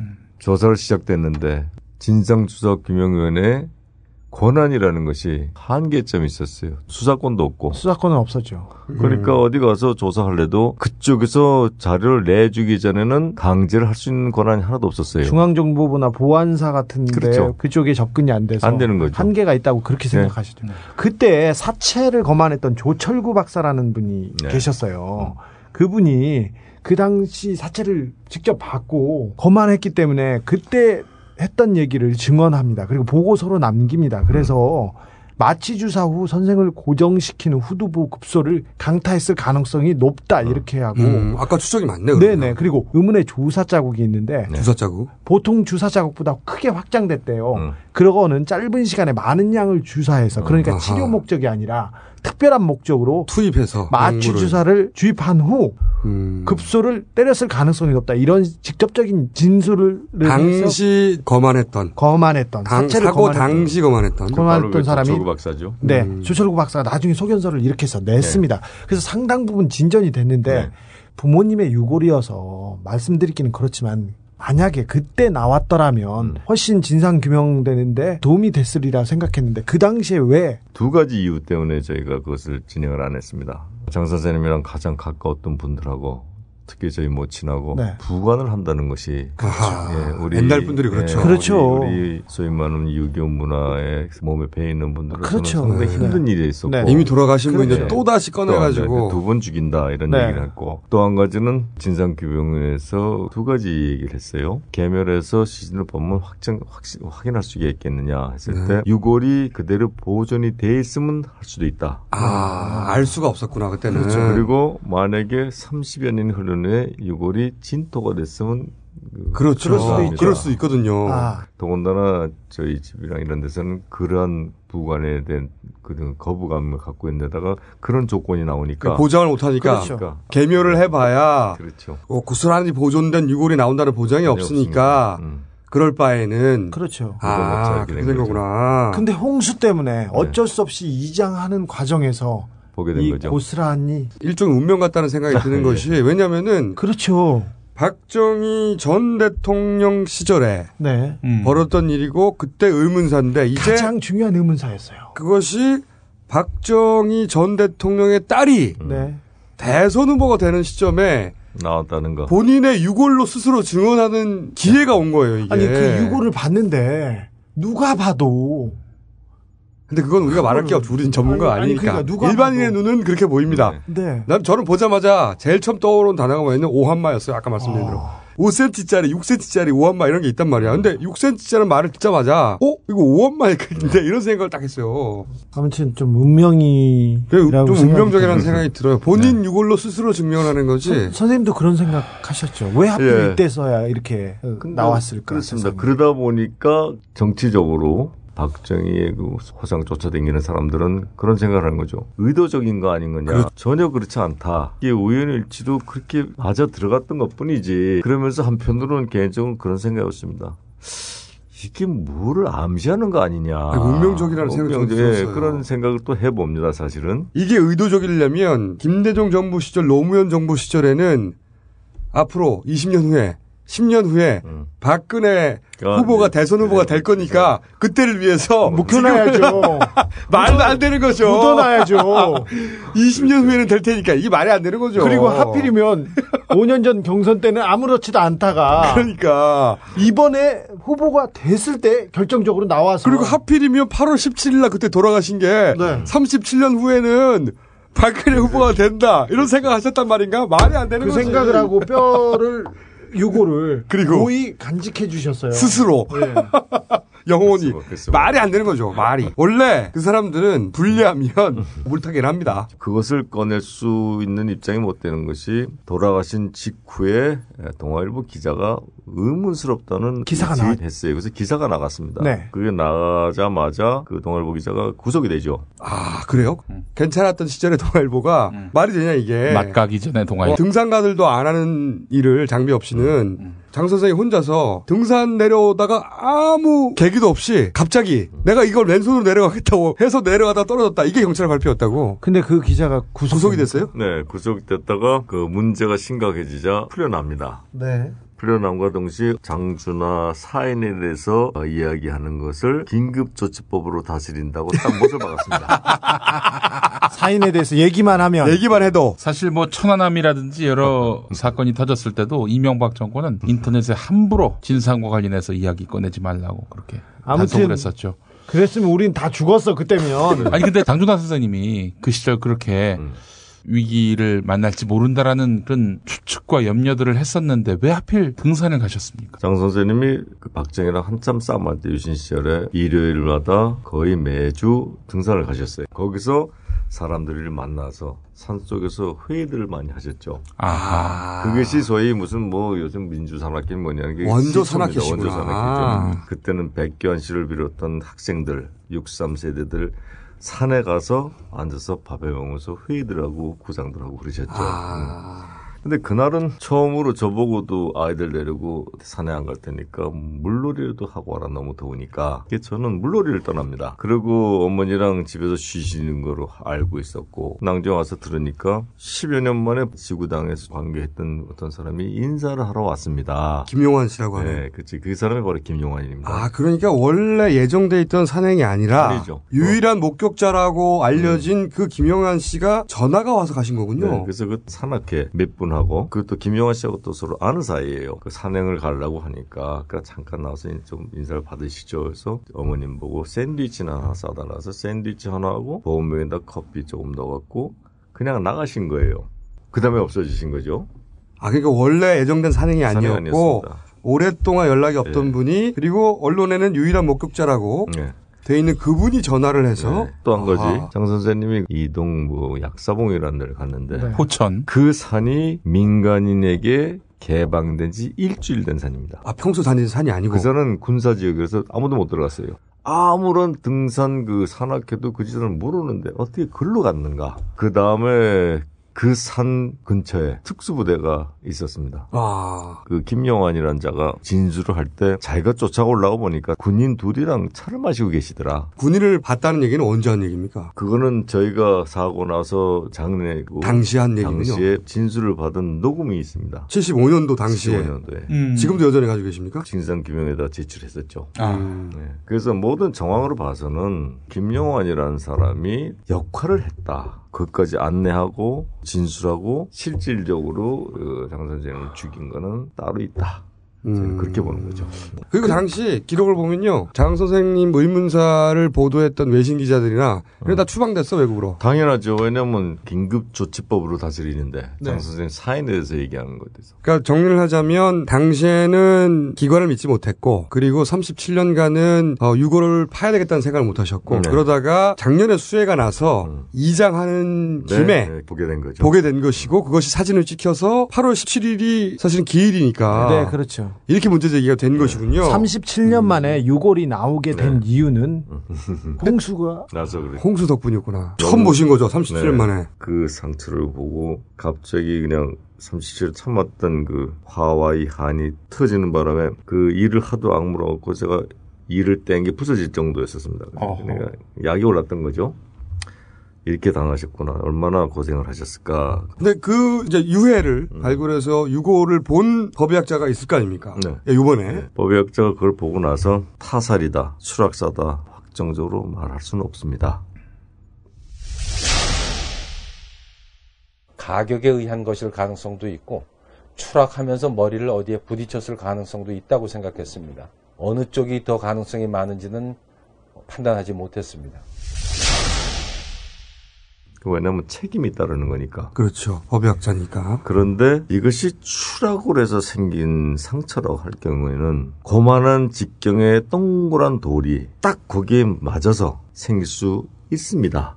근데 그건 상당히 확률적으로 낮지 않습니까? 그렇죠. 망치 생 망치처럼 생긴 동그란 네, 바위가 하나 또 바위가, 있는 네. 거죠. 근데 아까 잠깐 말씀하셨는데 만약에 당시 어떤 약물을 주입했다면 음. 그 약물이 유골 어딘가에 성분이 남아 있을 수도 있다. 있다는- 물론 뭐 날아갔을 수도 있는데 남아 있을 수도 있다고. 예. 그러면 앞으로는 그 유골을 법의학자에게 맡겨서 조사해 보실 의향은 없어요. 네, 국가수라든지 국가기관이라든지 아니면 아니면. 외국이라도. 네. 어저께 대통령에게 사인 진상 규명에서 조사를 해달라는 요청을 했습니다. 네. 일단 그 유골이 공기를 쏘게 되면 아, 그렇겠죠. 빨리 부패를 한다. 그렇죠. 그렇겠죠. 그래서 6개월 정도가 넘어게 되면 전부 밝혀낼 수 없을 정도의 훼손이 수 훼손이. 들어갈 수가 있다. 음. 그래서 6개월 정도로 빨리 하는 게 좋겠다. 하려면은 그래서 저희도 하- 하게 되면은 빨리 하려고 하고 있고 네.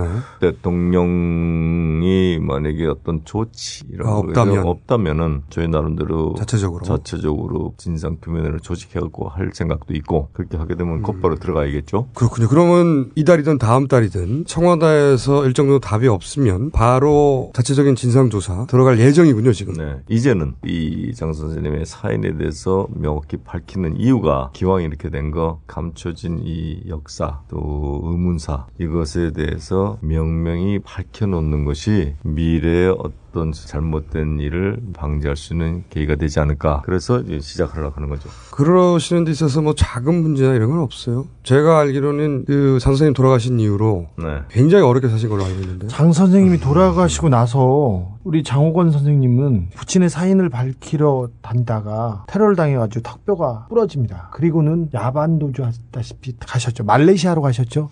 예. 그래서 말레이시아로 갔죠. 그래서 외국을 전전하시다가 아니, 그럼 누구한테 폭행을 당하셨어요? 그 다음에 4월 19일 날 76년. 76년 4월 19일입니다. 정확히. 원래 4월 19일은 뭐 다 알다시피 4.19 기념 행사들을 많이 하기 때문에 박정희 정권으로서 상당히 싫어했죠. 그래서 4월 19일마다 전 경찰에 비상이 내립니다. 그날 저녁 때 제가 집에 들어가다가 네 명의 정체불명, 정체불명이라는 게 뭐 저는 기관원이라는 거 알고 있습니다만은 내 이름을 불러갖고 네가 장학원 맞냐? 맞다. 그랬더니 까불고 댕기지 마라. 그 소리 듣는 순간에 저희도 뭐 1대1이라면 괜찮은데. 갑자기 느닷없이 깔때기 들어오셨어. 뭐이 네 놈이 붙잡고서는 저를 기절을 시켰죠. 그러니까 제 턱뼈가 여섯 쪽인가 여덟 쪽으로 부서졌어요. 그래서 기절시킨 상태에서 마구 짓밟았군요, 말하자면. 그런 거 치고는 턱뼈 라인이 굉장히 좋으십니다, 지금. 아, 그래서 그 이후에 잘 만지셨어요. 그 상처 조금만 왔는데 그때 네. 그래서 저 하나 박정희한테 고마우는 건 그 시대에 벌써 나를 성령수술 시켰구나. 아, V라인이 좋으셔, 지금. 그때는 내 조상의 복수도 못하고 죽겠구나. 그래서 살아야겠다는 생각을 해갖고 야반 도주를 생각하게 됐죠. 근데 저희는 이제 장유라 선생을 뵙지 못한 세대니까. 네. 넌 태어나자마자지 그때. 아 그러네요. 대선 후보로 거론되시고 그러셨잖아요. 네. 그러니까 장준하 선생님이 그때 본인이 그러면 야권의 대선 후보로 나가려고 하는 의지도 있으셨어요? 장 선생님은 그 방법이 그거밖에 없다면은 자신이 총대를 맨다. 음. 그러면서도 자신의 생명이 보장이 될 수는 없겠다 하는 걸 알고 계셨어요. 아, 본인이 야권의 후보가 되면 그 결정이 아마도 네, 네. 자신의 생명이 보장받지 못할 것이라는 걸 그때 알고 계셨군요. 그것을 준비하기 위해서 장 선생님이 애지중지 보관하고 있던 임시정부의 그 태극기. 네. 백분 김 선생이 귀국을 하면서 임시정부에 걸려있던 우리 태극기를 장 선생님한테 주셨어요. 김구 선생이 비서를 하셨죠. 네. 윤봉길 의사가 의거를 일으키기 위해서 그때 사진을 사진 찍었던. 찍은 그 아, 태극기였던 것 같습니다. 역사적인 네. 태극기네요. 네. 예, 국보 같은. 그거를 꼭 보관하시다가 2대 박물관에다 기증을 하시죠. 아. 그래서 그 태극기가 지금 2대 박물관에 들어가 있습니다. 한편으로는 예감도 하셨군요. 네, 네. 아예 목숨을 거의 내놓으셨네요. 그때. 근데 그 장 선생님 그래요. 어떻게 보면은 저희는 가족으로서 저희 어머님 표현도 하면 참 미운 분이셨죠. 아니 아내 입장에서 밉지. 돈도 안 갖다 줘. 돈이 없으면 모르겠는데 벌어서는 딴 사람 다 퍼줘. 장준하 선생은 이미 어머님과 결혼하기 전에 15살 때 시내 나가서 보니까 대한민국 지도가 하나가 걸려 있길래 그걸 들고 사진관에 가서 끌어안고서는 난 대한민국이랑 결혼한다 하고서 사진을 찍었었어요. 15살에요? 그게 좀 이상하시네요. 이상한데요, 그거. 그래갖고 그건 좀 이상해요. 지나치게 조숙한데 그건. 첫 번째 남, 첫 번째 부인은 대한민국이었습니다. 그리고 두 번째 얻은 부인이 이제 저희 어머니시죠. 아니 그게 설득이 됩니까? 15살 때 아내 입장에서 옆집 순이를 좋아해야지 지금 태극기를 뭐 우리는 절대 될 수 없지. 그래서 그러니까 밉다고 하신 거고 저도 그래서 아버님으로서는 그래서 아까 다시 어린 시절에는 야속했 아, 야속하셨어요. 그렇지 않, 않았나요? 그러니까 아버님이라고 다정스러운 그 호칭인 아버지라고 한 번도 불러보지 못했고 선생님 그렇게 선생님이라는 게 오히려 편했고 그랬죠. 저도 우리 아들이 기자님 그러면 어떻게 지금 비슷한 신세거든요. 아, 집에 그래요? 못 들어가고 오래 저도 좀 쫓기고 있거든요. 근데 그 유고를 보시고 나셔서는 화도 나셨겠지만 이젠 내가 해야 할 일이 정해진다. 아. 그런 생각을 해봤어요. 음. 어떻게 보면 그 암울하고 안개 속에서 걸어왔었는데 내 눈으로 직접 목격하는 순간에 아 이젠 내가 할 일이 정해지는구나. 음. 내가 막연하게 하려던 그런 일들이 명확하게 내 머릿속에 그려지고 저한테 암시를 주시는 것 같았어요. 그래서 솔직히 말씀드려서 요즘 그 이 일 때문에 많은 그 인터뷰들을 하고 있습니다만은 8월 1일 개묘를 하고 이정을 한 이후 지금 이제 20일이 20여일이 지나는데 아마 제가 아직까지 편히 잠을 못 자본 것 같아요. 잠을 거의 안 자고 지금 지내고 있고 이번에는 확실히 푸셔야죠. 네. 그러죠. 네. 저희도 도움이 될 방법을 찾아보겠습니다. 네. 네. 고맙습니다. 이런 네. 뭐 대한민국 국민이라면은 다시금 이런 일이 일어나지 않게 하기 위해서는 명명백백히 밝혀야 되지 않겠습니까? 네. 과거의 일이라고 그냥 지나갈 수 없습니다. 과거를 잊어버리고 과거를 묻어버린다면은 빛나고 새로운 미래를 창조할 수가 없는 거죠. 네. 그걸 보고 또 우리들의 잘못이 있다면 고쳐나가는 것이지 그냥 던져버리고 미래로 나간다는 건 상당히 위험한 발상이죠 미래에. 알겠습니다. 마지막 질문인데요. 생전에 장준하 선생이 네. 박정희 전 대통령에 대해서는 어떻게 평가를 했나요? 정치적 적이다 이런 평가를 한 게 아니고 정치적 라이벌이 아니라? 라이벌이 아니다 이거죠. 굉장히 자존심 상했어요. 본인은 광복군의 장교였고 일본군의 장교가 대통령이 구테타로 돼버린 거 아니야? 그런 그 유신 때 장 선생님이 기원에 가면 뭐 나이에 상관없이 반말에다 무조건 두드려 패는 게. 당시 기준인데 중정, 말하자면. 그때 군인 아이들이 장 선생님을 잡아다 놓고서는 때리려고 그러니까 장 선생님이 느닷없이 벌떡 일어나더니 팔을 잡더니 오히려 때리려고 그러더라 이거. 그러니까 거기서는 당연히 맞아야 될 사람이고 그렇죠. 주눅이 들지요. 지하실에 끌려왔는데. 덤비되니까 오히려 놀란 거예요. 왜? 그러니까 놀래갖고서는 나가서 자기네 상관한데 아, 이거 장준하가 이거 와갖고서는 날 때리려고 그러는 거냐. 그러니까 아니 나는 독립을 싸운 광복군 장교인데 어떻게 나라를 배반하고 민족을 반역한 천황에 충성했던 일본군 장교놈 부하가 어디 감히 광복군 장교를 때리려 그러냐 그렇게 얘기를 하니까 그 장교가 나가서 윗선에다가 보고를 했답니다. 그 사람 한 얘기가 참 재미납니다. 말은 맞는 말이다. 혹시 당시 그 장군 별이 누군지 아십니까? 보안사 관계 사람 사람이었는데 그때 서빙고라는 데가 있었어요. 그렇죠. 예, 끌려가가지고. 그래서 제가 모시러 오라 그래서 모시러 갔더니 서빙고 지하 무서운 곳 아닙니까? 그 모시러 갔더니 그분들이 나와서 장 선생님한테 경례를 붙이더라고.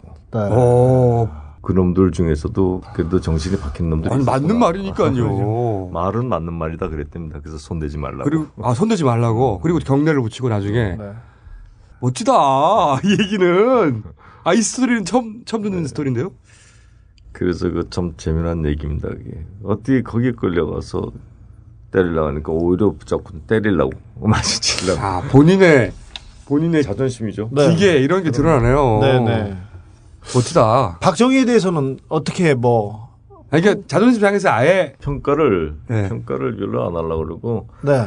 박정희라는 사람을 장 선생님이 알게 된 거는 처음에 그 사람 이름을 알게 된 거는 남도당 사건 때. 네. 그렇죠. 네. 그때 어제도 검사를 통해서 이제 들으셨다고 하시더군요. 이 친일 그 일본군 장교였다는 앤데 네. 그러고선 별 관심을 안 갖고 있었는데 뭐 사형당할 거니까 그 후 뭐 전혀 관심이 없었던 사람인데 5.16 군사 쿠데타를 일고 나서 보니까 그게 바로 그자였더라. 어 동시대를 사셨으니까 네. 그랬구나. 해방 직후에는 남노당권에 연루돼서 아마 사형당할 거라고 생각하셨거든요. 그렇죠. 사형이 구형됐죠. 사형 구형 구형됐지. 됐었죠. 그리고 한 나중에 10년으로 줄어들지 않았나? 그래서 바로 풀려납니다. 나중에 풀려났죠. 풀려납니다. 박정희를 구제 연사를 한 사람들이 바로 그 만주 군관 학교 일본군 그 장교들 그렇죠. 그 그룹들이 이제 군경을 그렇죠. 해줬죠. 나라도 말아먹고. 알겠습니다. 어떤 분이셨는지 느낌이 확 오네요. 네, 네. 네. 오늘은 여기까지 하겠습니다. 네. 감사합니다. 네, 예, 반가웠습니다. 예, 고맙습니다.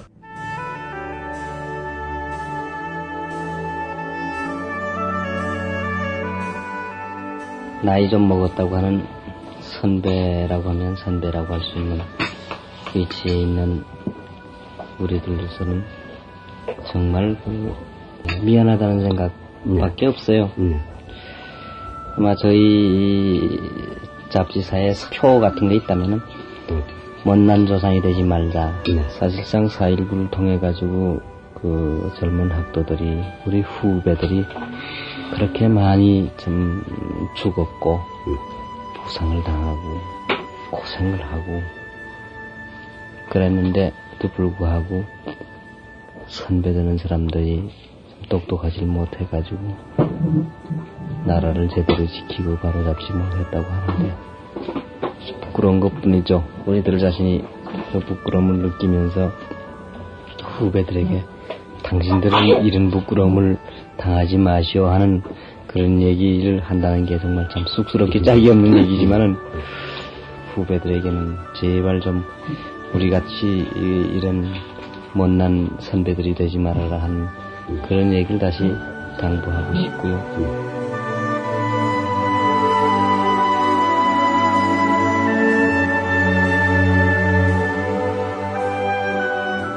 지금까지 들으신 내용은 1964년 4월 19일 4.19 4주년을 맞아 동아방송 프로그램 일요 방문과 인터뷰한 장준하 선생의 육성입니다.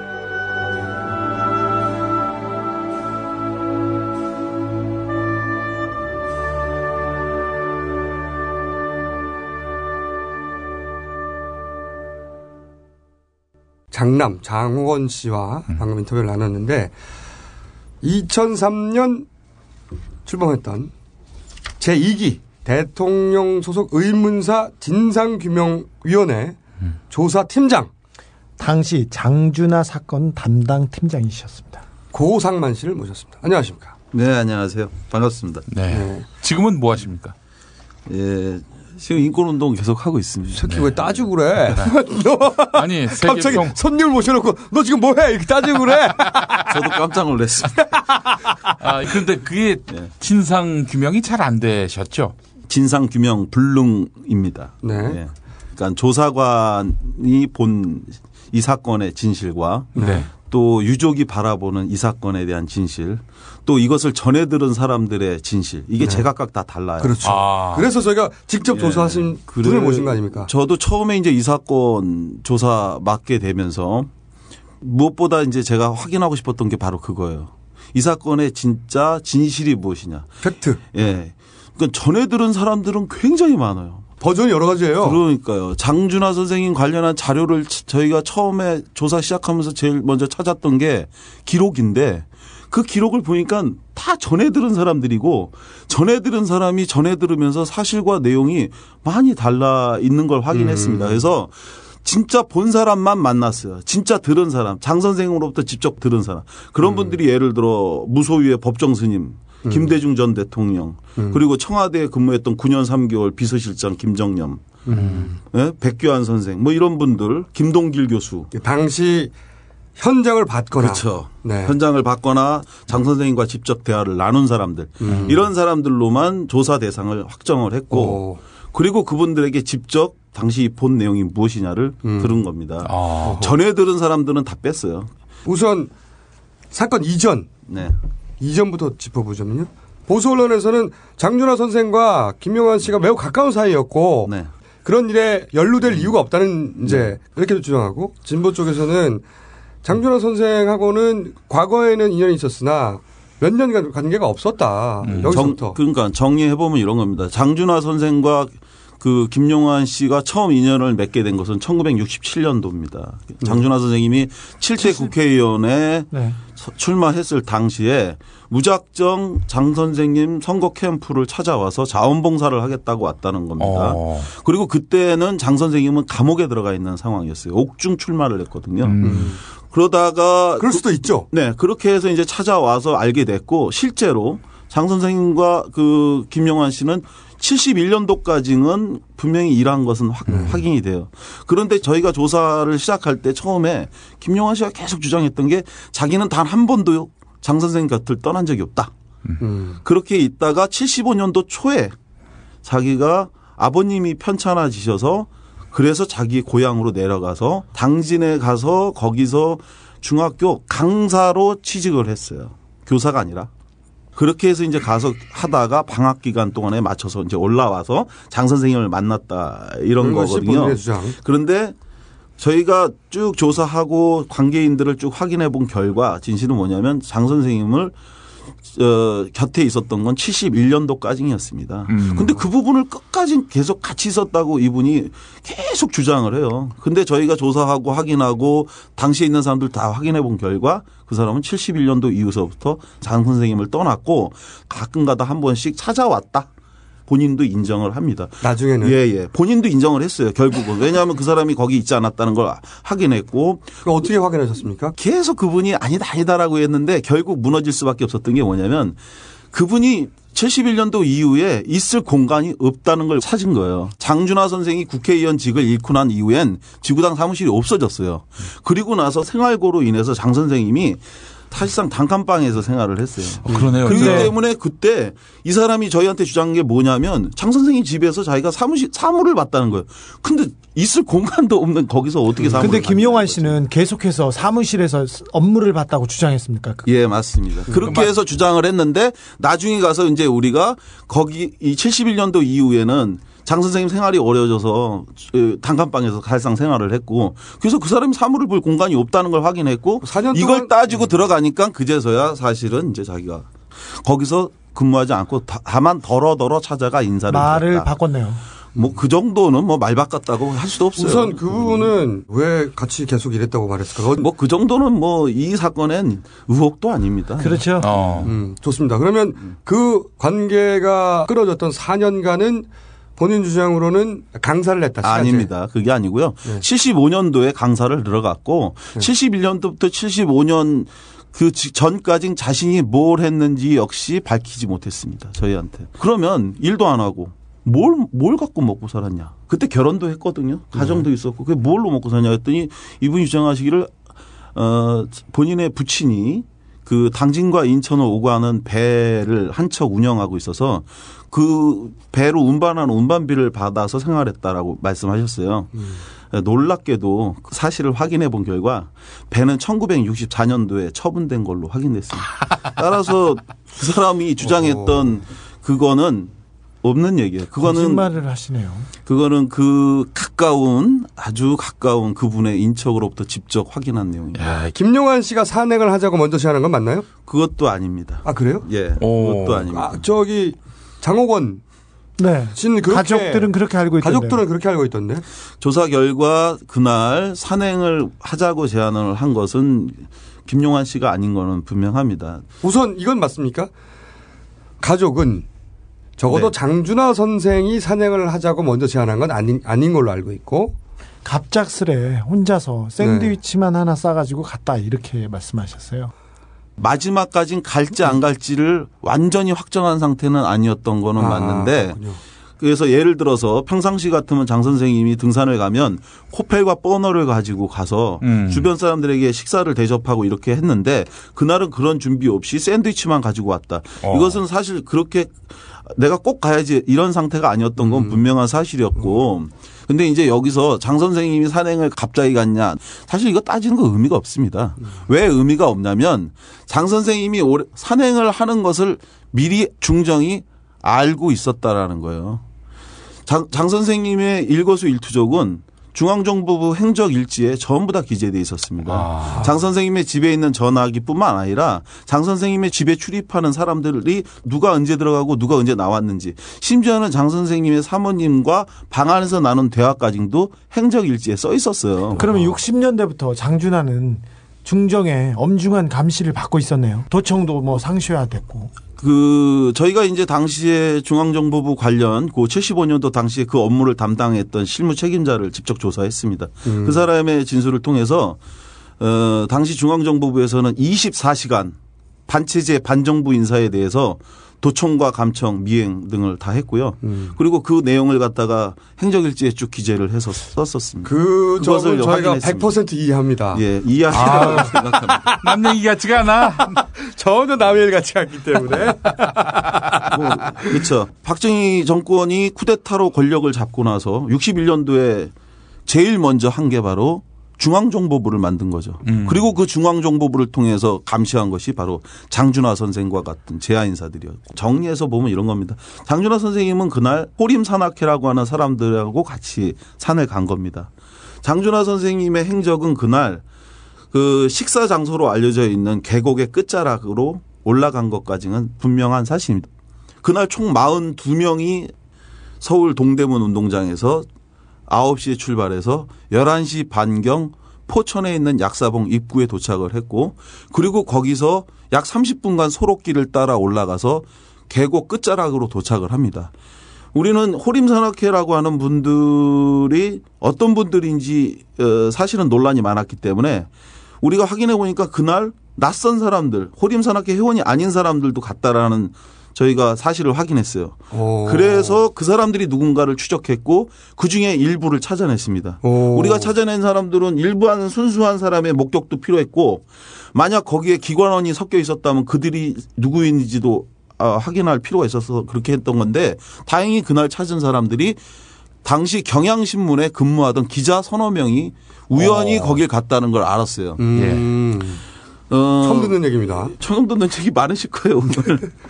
지금 이름도 기억나요. 이기훈 씨라고 당시 도- 경향신문 기자였는데 그때 당시만 해도 동대문 운동장에 일요일 날 가면 산행을 가는 버스들이 굉장히 많았대요. 네. 그리고 실제로 저희가 조사할 때도 보니까 신문마다 토요일이면 그 어디 산행 간다고 하는 광고가 엄청나게 많이 80년대도 있었어요. 예, 예. 버스에 네. 어디 어디 산으로 가니까 돈만 가지고 예, 예, 가면 예, 버스에 예. 올라서 맞습니다. 산행을 할 수 있는 그런 일종의 신문이 게시판 같은 역할을 했었죠. 예, 예. 네. 그래서 그때 자기네들도 우연히 갔더니 약사봉이라고 써 있어서 어, 여기 어디지 하고 신기해서 자기가 그 차를 탔고 그리고 가는데 어, 버스 맨 앞에 장준하 선생이 타고 있었다. 음. 그래서 자기가 사상계 등을 통해서 얼굴을 봤기 때문에 아는데 그리고 나서 포천 약사, 약사봉 입구에 내렸고 그리고 나서 장준하 선생님과 함께 소록길을 걸어서 함께 30여 분간 걸어갔다. 그런데 네. 장준하 선생님은 그 무리와 어떻게 예. 이탈하게 됩니까? 올라가는데 이기훈 씨, 이, 이 사람의 이야기에 의하면 장 선생이 그때 건강이 매우 안 좋았대요. 걸음걸이가 좀 불편했대요. 네.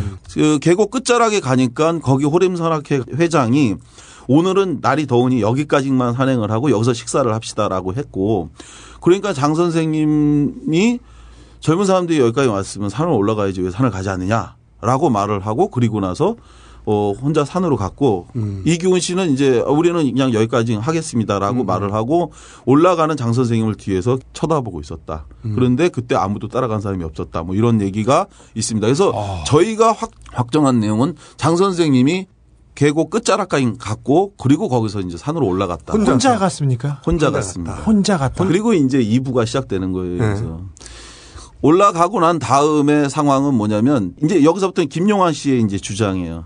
김용환 씨가 이제 자신이 일행보다 늦게 끝자락에 도착을 했다고 주장을 합니다. 가보니까 장 선생님이 안 계시더라. 그래서 거기 있는 일행들에게 물어봤답니다. 장 선생님 어디 가셨냐 했더니 산에 올라갔다고.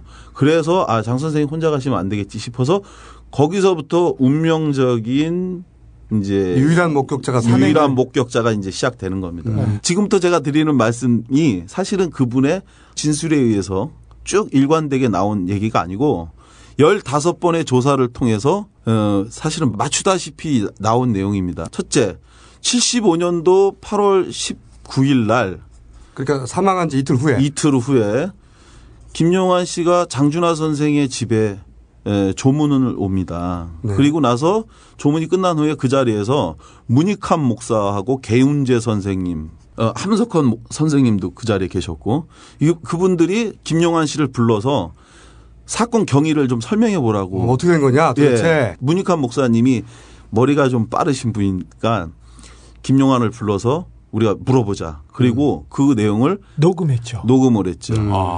독수리표 카세트를 독수리표 예, 카세트. 아시는 분 다 아시는데 그 독수리표 카세트를 담요 밑에다가 몰래 숨기고 김용환 씨의 진술을 이제 녹음을 합니다. 예. 역시 방첩부대 그 정보부대에 계신 분이라 다릅니다. 그래서 그 약 1시간 7분 분량의 녹음 테이프가 저 녹음이 돼서 있었어요. 어, 그러면은 사건 발생 예. 이틀 후에 이틀 후. 그러니까, 최초 증언이라고 볼수 그러니까 있죠. 그렇죠. 최초 증언이죠. 8월 24일자 동아일보 기사에도 김용환 씨 그리고 또 우리가 2004년도 조사할 때도 그랬고 뭐 수없이 얘기 이분이 주장했던 게 뭐냐면 이렇게 오랜 세월이 지났는데 내가 어떻게 이걸 다 기억하겠느냐. 음. 기억 못하는 게 자연스럽고 당연한 거 아니냐. 그렇지 못한 이유가 있어요. 첫째는 바로 말씀드린 것처럼 75년도 8월 19일 이틀 후에 불과 이틀 후에 와서 진술한 내용. 문익환 목사님께. 예, 문익환 목사님과 개운재 또 함석헌 선생님이 있는 자리에서 사건 경위를 물어봐요. 이틀 그- 후가 기억 안 날 리가 없잖아요. 그렇죠. 그래서 그분이 이제 쭉 얘기를 한 걸 1시간 7분짜리가 있었고 근데 이, 이 녹음 테이프가 없어졌어요. 저희가 조사를 시작하니까 없어진 거예요. 그 정말 이거 기가 막힌 과정을 찾아서 찾아냈어요. 어떻게 찾아내셨어요? 사실 이제 이런 얘기부터 먼저 하나 좀 드릴 게 있어요. 뭐냐면 제가 장준하 선생 사건을 처음 알게 된 경위가 우연히 93년 3월에 그것이 알고 싶다라고 문성근 그렇죠. 씨가 진행하는 어, 그 프로를 나왔어요. 우연히 제가 봤어요. 근데 그 우연히 그거 방송을 보, 보다가 장준하라고 하는 사람을 그때 처음 안 거예요, 제가. 정말 이렇게 훌륭한 독립운동가의 민주주의자였고 이렇게 열심히 싸웠는데 의문의 죽음을 당했다. 정말 이 억울한 죽음이 밝혀져야 되겠다 이런 생각을 했는데 10년 후에 제가 바로 그 사건을 담당하게 된 거예요. 그건 중요하지 않고요. 아니 중요한 왜냐하면 왜냐하면 제가 그 이 얘기를 하기 위해서 그런 건데 그때 제가 가- 굉장히 의혹을 가졌던 게 바로 뭐냐면 그 프로그램에서 나왔던 녹음 테이프였어요. 김용환 씨의 음성이. 육- 거기서 최초로 그 녹음 테이프를 공개했다고 했는데 그래서 제가 조사관이 딱 되고 나서 제일 먼저 생각난 게 바로 그 테이프 있었지. 테이프였던 거예요. 아. 75년도 이틀 후에 있었. 그러니까 왜냐하면 진술이 계속 왔다 갔다 왔다 갔다 한다니까. 그러면 그거 찾으면 되겠네. 그래서 근데 그래가지고서는 찾으니까 없다는 거예요. 가족한테 찾아도 그렇고 누구한테도 모두 다 없대. 없어졌대요. 그게. 문성구 씨. 방송국에 있지 않았을까요? 아니죠. 방송국에서는 가족한테 돌려줬다는 거예요, 그거를. 그 아, 유족한테 돌려줬다. 근데 가족한테 찾으니까 없대요. 없어졌대요. 당시에 또 장 선생님의 시신 그 사진도 공개됐었는데 그 필름도 없어졌다는 거예요. 그래서 장준하 선생의 집에 대해서 저희가 실지 조사를 하겠다고 그랬어요. 그 집을 뒤져보자. 와도 없을 거라고 그랬는데 이제 저희가 가서 그 김희숙 여사가 사는 집에 가갖고 다 뒤졌죠. 남의 집에 가가지고 없대는데 남의 집에 가가지고 아니 우리가 뒤져볼게요. 그런 거지. 그러니까 제가 갖고 있는 조사관의 관점이 그거예요. 없으면 없는 걸 확인하는 것도 중요한 조사 결과다. 그건 맞죠. 예. 있는 거를 찾는 것도 중요하지만 없는 걸 없다고 확인하는 것도 중요한데 근데 놀랍게도 다 그 서류를 다 했는데 맨 마지막 바닥에 잡동사니가 잔뜩 쌓여 있는 박스가 여러 개가 있는데 그 박스가 한 네다섯 개 있는데 그 마지막 박스에서 그게 나왔어요. 그리고 어허. 그 안에 테이프뿐만 아니라 장준하 선생의 시신 사진이 담긴 필름까지 하고 장 선생님의 발표하신 유고하고 뭐 아니 저는 그래가지고 난 중정에서 탈취해 갔다고. 그러니까 그냥 그냥 열심히 찾았더니 잘 찾았다는 거잖아요. 잘 찾으셨어요. 네. 박수 한 번. 넘어가 넘어가. 어. 자 아니 그다음. 빨리 아, 좀 찾았어요. 그래서 그 네. 기록을 찾았는데 그런 얘기를 길게 하지 마시고요. 그러니까 지금. 빨리 좀 넘어가세요. 지금 흥미진진한데. 그러니까 본인은 열심히 그 했다는 거야. 본인은 그 찾을 때 이 안타까운 마음과 과연 찾을 수 있을까? 하지만 못 찾을지도 몰라. 이러다가 마지막에 순간에 찾은 거야. 근데 우리가 듣고 보니까 별 우여곡절은 아닙니다. 아니에요.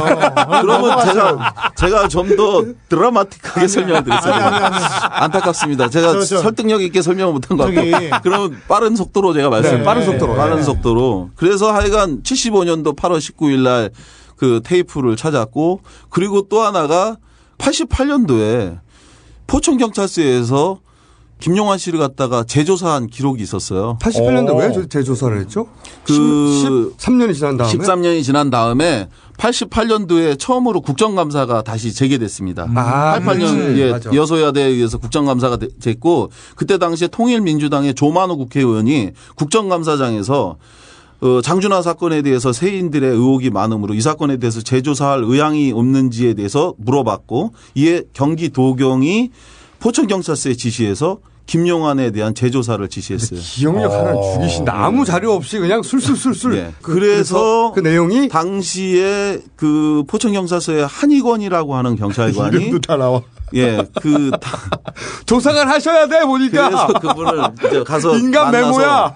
조사를 했어요. 조사를 했고 거기에 어, 매우 중요한 기록이 있었죠. 자 그러면은 사건 이틀 후에 기록과. 육성록 씨와 예. 그리고 88년도 88년도에 경찰 경찰서가 조사한 자료 제기록. 아니 그래서 제가 이게 왜 말씀드리냐면 많은 분들이 이게 일관되게 그분이 하나의 흐름으로 설명한 것처럼 오해하실까봐 그게 아니라 이분이 얘기했던 게 이게 있고 이게 있고 또 우리한테 조사받았던 15번의 조사 이걸 통해서 정리해서 말씀을 이제 드리면 그 일관되지 않은 점 알려주십시오. 이 김용환 씨가 어, 주장하는 당일의 행적에 대해서 먼저 말씀을 드릴게요. 당일의 행적은 이제 본론으로 들어왔어. 당일의 행적은 장준하 선생이 산으로 올라갔단 말을 듣고 그래서 본인이 어, 계곡을 따라서 약 어, 500m 정도로 올라갔다. 그랬더니 거기에 이등병 계급을단 두 명 군인이 있었고 거기에 장 선생님이 같이 있었다.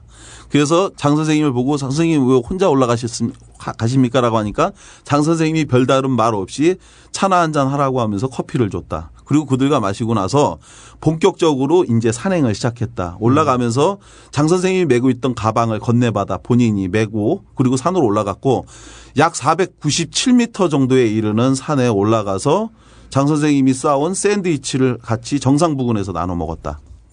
어, 식사가 끝난 후에 이제 일행들이 기다리는 곳으로 바로 내려가자. 라고 네. 이제 해서 갔는데 장 선생님이 이제 가자고 하는 그 부분이 굉장히 위험했다. 그래서. 예, 장 선생님에게 이 길로 오지 말고 왔던 길로 가자고 그랬더니 이, 이 정도는 뭐 별 문제 없다라고 해서 하길래 본인이 앞장을 서서 어, 사건 현장에 갔고 먼저 단해를 뛰어내렸다. 음. 네. 여기서부터가 이제 중요한 겁니다. 당신이 장 선생님의 사건 현장을 본 건 무엇이냐라는 질문에 대해서 그가 얘기한 건 뭐냐면 먼저 자신이 뛰어내렸는데 뒤에서 이상한 소리가 나서 돌아보니 장 선생이 없었다. 라고 주장도 했고 돌아보니까 뭐 나무를 붙잡다가 나무가 휘면서 추락했다. 라고 아. 또 얘기도 하고 그 가파른 데를 내려오시려고 예. 나무를 붙잡고, 뛰어내렸는데 나무가 부러지지 나무가 휘어, 휘면서 소나무가 휘면서 추락하는 걸 봤다라고 얘기도 하고. 그게 최초의 진술입니까? 그게 75년도 당시 최초 진술이 그거였어요. 음, 녹음돼 있는 내용이 그거예요. 정확한 워딩이 선생님이 나무 윗부분을 잡으시고 제가 여기서 보았을 때 나무가 휘는 걸 봤어요. 옆에서 봤어요라고 말았습니다. 예, 예. 그게 이제 저희가 그 녹. 녹음 테이프를 찾아서 국가수에다가 그걸 의뢰해서 보정해 갖고 그래가지고 이제 녹취한 내용이 이제 녹음 그거예요. 내용이 이렇습니다. 예, 그렇죠. 나무 윗부분을 잡으셔가지고 어떻게 잘못 뛰셨는지 기억이 안 나고 나무 윗부분을 잡으시고 하면 나무 위기하고 어떻게 그런 건 제가 자세히 모르겠습니다. 제가 여기서 보았을 때 나무가 휘는 것은 봤어요. 그래서 제가 여기서 보았을 때 나무가 휘는 걸 봤어요. 그런데 88년도 경찰 재조사 기록에선 이 내용을 본인이 부인해요. 어떻게 부인합니까? 뭐라고 얘기하냐면 저는 장준하 씨가 실족 추락할 때 소나무를 잡았는지 안 잡았는지 보지 못하였는데 며칠 후 동아일보 신문에서 소나무를 잡고 내려오다 떨어졌다고 한 것을 보았습니다. 그래서 이렇게 진술했습니다. 그러니까 기사를 보고 그렇게 말했다는 겁니까? 네. 그렇게 진술을 바꿔요. 진술을. 바꿨다. 그러니까 이건 굉장히 중요한 문제예요, 그렇죠. 사실은. 왜냐하면 추락의 장면을 봤는데 봤는지 안 봤는지가 벌써 바뀌지 않습니까? 받는지 안 받는지도 중요하지만 장준하 선생이 지금까지 죽음의 정설, 그러니까 칠족 추락사의 정설은 뭐냐면 소나무를 자꾸 뛰어내리다가 나무가 휘면서 추락하여 사망하였다. 이게 정석이에요. 네. 그리고 이 정석의 기초는 바로 김용환 씨의 75년도 진술을 기초해서 사건이 그렇게 정리가 된 거고 그런데 이 진술을 갖다가 88년도에 본인이 완전히 뒤집는 얘기죠. 본인은 음. 사실은 남을 못 받고 동아일보 기사를 봤다. 근데 더 재미있고 아이러니한 건 뭐냐? 바로 그 기사를 쓴 사람이 당시 동아일보의 장봉진 기자입니다. 네. 근데 그 기사를 쓴 장봉진이 그걸 쓴 건 뭐냐면 김용환 씨로부터 그와 같이 들어서 그렇게 기사를 쓴 오. 거였어요. 근데 그 진술을 88년도에 본인이 바꿔요. 왜 바꿨을까요? 그리고 나서 2004년도에 저희한테 조사 와서 다시 나무가 휘는 걸 보았다. 라고 또, 한번 다시 바꾸는 바꾸고 그리고 나서 88년도 기록을 보고 저희가 나무를 휘는 걸 보지 못했다고 진술했는데 왜 그렇게 했냐고 하니까 12회 진술에 와서 또 진술을 바꿔요. 어떻게 바꿉니까? 처음에는 아니다. 분명히 나무가 휘었다. 그 88년도 경찰 재조사 기록이 잘못됐다라고 본인이 한 진술이었잖아요. 그렇죠. 본인이, 본인이, 진술하고 뭐 본인이 사인 얘기한 거고 사인하고 무인했는데 그거를 우리가 이제 찾아서 제시하니까 진술이 조작됐다라고 막 주장을 하다가 우리가 계속 그 부분과 관련해서 합리적으로 추궁하고 따지고 들어가니까 12회 진술에 가서 사실은 내가 못 본 건 사실이었다. 라고 또 바꾸면서 어 다만 내가 나무를 붙잡고 내려왔으니까 장준하 선생님 잡았지 않았나 이렇게 생각해서 그렇게 했다. 뭐 이런 진술을 하죠. 아, 이상하긴 이상하네요. 왜냐하면은 떨어지는 장면이잖아. 그게 바로 잡다가 그걸 휘어져서 떨어지는 결정적인 장면인데 그 결정적인 장면이 그걸 기억을 못 한다는 건 기억을 말이야. 못할 수가 없고 그리고 아니 이 진술이 계속 이렇게 된다니까요.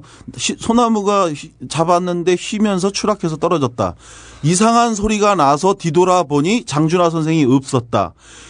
이- 뒤에서 억 하는 소리가 나서 돌아보니 장준하 선생이 떨어지고 있었다. 이런 식으로 그 순간에 대한 진술이 다 여러 번이에요. 이- 그래서 그 중에 하나만 선택해달라고 우리가 부탁할 정도로 했는데 끝내 그 사람이 본 게 무엇인지 우리한테 설명하지 못했어요.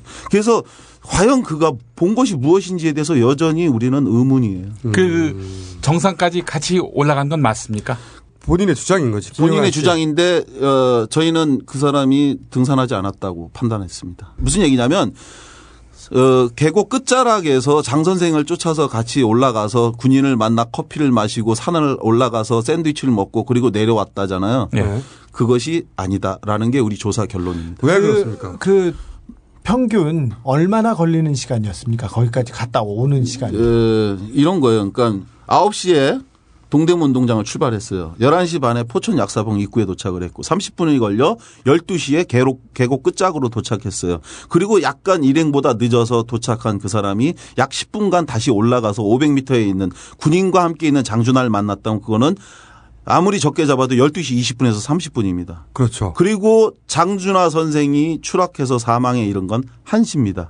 30분 내에 등산을 하고 샌드위치를 먹고 사고 지점에 이르러서 떨어지고 장 선생님이 추락한 것을 확인했다. 이게 시간적으로 불가능한 겁니다. 정상에 올라갔다 내려오는 정상에 그 497m의 산을 올라가서 샌드위치를 먹고 이렇게 한 게 30분 내에 이를 되죠. 수가 없다는 거예요. 그래서 거기는 절벽 같은 산이었어요. 그냥 절벽 같은 산이에요. 저 아주 그때 힘- 아주 정말 힘들었어요. 무진장. 많이 갔어요. 도대체 시간이 얼마나 걸리고 이게 얼마나 걸리셨어요? 한 시간 넘죠, 당연히. 아니 갔다 오고 다 하는 시간. 아, 그, 뭐, 그거는 한- 기본적으로 한 시간이 넘고, 우리가 게을른가 보다 해가지고 죽기 살기로 또 기어 올라간 것도 30분 만에 수십 되나? 번이고, 이렇게도 되고 저렇게 올라가도 되는지 해서 제가 사실은 등산 싫어하는데, 그때 처음으로 등산 와서 갖고, 어마어마하게 올라갔습니다. 어마어마하게 올라갔고, 과연 정말로 30분 내에 왔다 갔다 할 수 있는가? 그 사람의 가능, 진술이 진짜 가능성이라도 요만큼이라도 있는지를 확인하기 위해서. 아니 그분이 날다람쥐고 날다람쥐여서 워낙 제가 아까 말씀드렸죠. 잘 장준하 타서. 선생님을 올라가는 걸 봤던 이기훈 씨의 진술. 다리가 불편해서 거- 걸어가기 힘들어 했다. 그런데 그런 분이 장준하 선생이 적어도 뭐 김용환 씨는 뭐 그렇게 갈 수 있겠죠. 그니 본인이 그렇게 주장하면 근데 장준하 선생님 그게 불가능했다는 얘기예요. 그러니까 그런데 정상에- 여기서 더 중요한 얘기가 있습니다. 우리가 판단한 것보다 더 중요한 얘기가 있어요. 75년 도 바로 그 사건을 담당했던 의정부 지청의 서도냥 검사가 역시 우리에게 와서 진술하기를 김용환 씨가 장준하 선생과 등산하지 않은 걸로 본인도 그렇게 판단했다. 당시 그 사건을 조사했던 검사가 그분에게 우리가 물어봤어요. 진짜 실제로 산행을 했다고 판단을 했느냐 했더니 본인 우리도 산행하지 않았다고 판단을 했고 그리고 산행하지 않았다고 자기도 얘기를 들었던 것 같다. 왜 그랬냐라고 하니까 하- 역시 하고 우리하고 똑같았어요. 30분 내에 산행을 이를 산행할 수가 없는 코스. 그러니까 시간적으로 불가능하기 때문에 산행하지 않은 것으로 우리도 판단했다. 결국 그건 산행하지 않았다고 판단하는 게 옳습니다. 오, 그러니까 그 이틀 후에 문익환 목사를 비롯한 지인들 앞에서 했던 그 녹취의 내용상으로는 정상에 갔다 왔다고 했는데 정상에 갔다 왔다고 했고 지금도 정상에 갔다 왔다고 주장하죠. 그러나 우리의 조사 결과 지금 방금 말씀 것처럼 그 시간적으로 모든 내용을 갖다가 저희가 아주 세밀하게 체크했고요. 확인을 했습니다. 그래서 저희 조사 최종 결론에도 산행을 하지 않은 것으로 최종 판단을 했습니다. 여기까지는 이제 어, 사건 전과 사건 발생 직후까지입니다. 네. 그러면 사건 이후 네. 사건 이후에 진술 일관되지 않거나 이상한 점 또 있습니까? 장준하 선생이 이제 사망하고 나서 김용환 씨에게 그 이후에 본인의 행적이 무엇인지를 저희가 물었어요. 사고가 나고 나서 추락했다고 하는 벼랑에서 물가 쪽에 있는 검한 바위라고 아주 널찍한 바위가 있었어요. 거기에 이제 장 선생님을 눕혀놔요. 그리고 나서 시신을 수습해서 그걸로 옮기고 나서 옮기고 나서 본인은 무엇을 했느냐? 그러니까 그 후에 당신은 뭘 했냐 했더니 이분의 주장은 이런 겁니다. 이제 옮기고 나니까 등 그 호림산악회 회장이었던 사람이 당신이 목격자니까 이동 파출소에 가 있으라라고 얘기를 했대요. 음, 그래서 본인이 입고 있던 잠바를 벗어서 장준하 선생님의 얼굴을 덮어주고 본인이 그때 안에 입던 건 이른바 이제 런닝구라고 네. 런닝 셔츠만 입고 그때 런닝으로 하지 않았고 난닝구라고 했습니다. 네. 런닝구, 난닝구. 하여간 그것만 입고. 난닝구 차림으로. 예.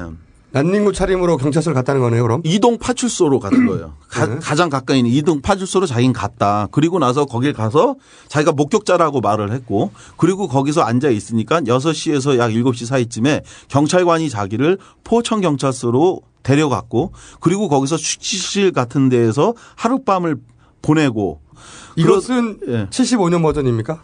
2003년 4년도 조사 받을 때도 이렇게 얘기를 하고 그때도 그렇게 얘기를 했죠. 그때부터 지금까지 유일하게 얘기한 건 그게 일관되게 일관되게. 얘기한 얘기한 거예요.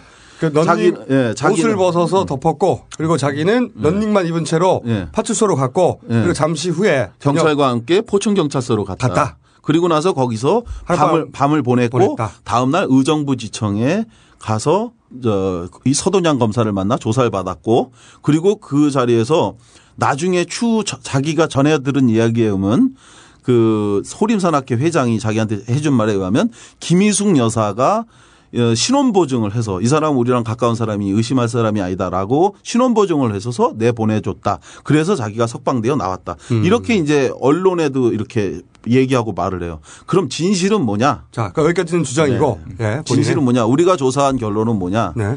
그날의 행적을 확인하는 것은 하나도 없었다. 이겁니다. 본인의 주장했던 바대로 김용환 씨의 음. 파출소를 가거나 경찰서를 가거나 하룻밤 자거나 하는 것을 확인해 봤더니 그런 적이 없더라? 확인한 내용은 뭡니까? 75년 8월 그 당시 이동 파출소에 근무했던 경찰관을 전부 만나는 것이 중요하다고 생각했어요.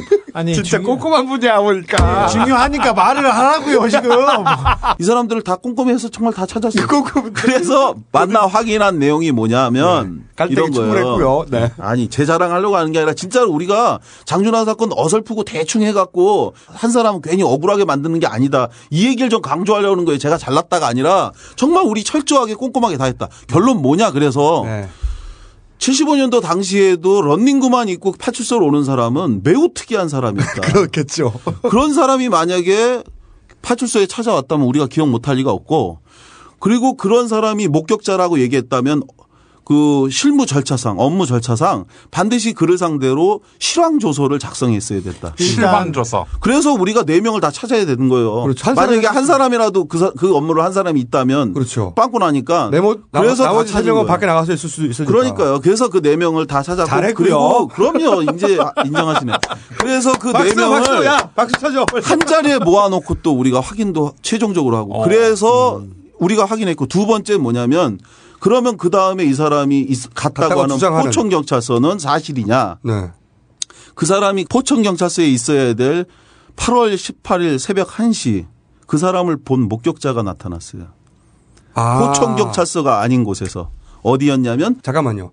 본인은 파출소에 갔다가 거기서 잠깐 대기한 후 경찰관과 함께 포천 경찰서로 갔고 그리고 경찰서에서 잤다는 게 김용환 씨의 주장인데 예. 그런데 그날 거기서 자지 않았다는 걸 입증하는 사람이 나타났다고요? 그렇죠. 누구였냐면 바로 이 사건 담당 검사였던 소돈양 검사입니다. 오, 그 검사 얘기는 뭡니까? 검사는 뭐? 소돈양 검사는 사건이 일어난 그날 자기가 서울에 집에 가 있었는데 네. 장준하 선생이 포천 약사봉에서 사망했다는 어, 연락을 받았대요. 담당 검사여서. 담당 자기가 그날 당직 검사였는데 일요일이었는데 그래서 보통 변사 사건이면 현장 안 가는데 장준하지 다른- 않습니까? 그렇죠. 다른 사람도 아닌 장준하라고 하니까 굳이 자기가 가서 확인해야 되겠다는 생각이 들어서 현장을 예. 어, 그래서 당시 검안 의사 그 동네에 있는 의사를 데리고 대동해서 같이 사건 현장으로 어, 밤 12시. 그러니까 당일 밤입니다. 그렇죠. 사건 일어난. 그러니까 8월 17일 날 사건이 일어났고 8월 18일 0시. 0시 부터 새벽 1시 사이에 자기가 사건 현장을 갔다는 거예요. 음. 어허. 그리고 나서 가서 장준하 선생 사체가 누워 있는 걸 보고 그리고 추락했다고 어 뭐 얘기하는 현장 그 낭떠러지 네. 낭떠러지를 오가기 위해서 거기가 한 한 3, 300m 정도가 되는데 그 사이가요. 밤중인데. 예. 그래서 거길 가는데 누가 경, 자기에게 이 사람이 목격자입니다라고 하면서 자기에게 그 김용환을. 김용환 씨를 데리고 왔다는 거예요. 그 계곡 사이에서. 그래서 그러면 당신 목격자면 당신이 뭐 그날 무슨 일이 있었냐라고 했는데 얘기가 길어질 것 같아서 그래서 이 사람을 갖다가 어 내일 경찰서에 데리고 갔다가 나에게 들고 와라 라고 이렇게 지시까지 했다 이렇게 얘기를 해요. 그러니까 거기서 내일. 근데 여기서 정말 또 기가 막힌 게 뭐냐면 김용환 씨한테 이 사실을 물어보고 대질 조사까지 했는데 거기서 이 사람의 반응은 경 거의 폭발적이었어요. 뭐 어떻습니까? 그런 사실이 없다는 거예요. 아, 자기는. 절대 그런 사실이 없다. 만난 그러니까 적이 없고 나는 틀림없이 그날 파출소에 갔다가 포천경찰서에 가 있었다.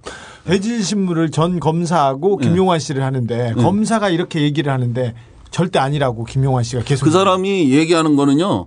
아니다. 나는 안 갔다. 나는 파천경찰서에 있었다.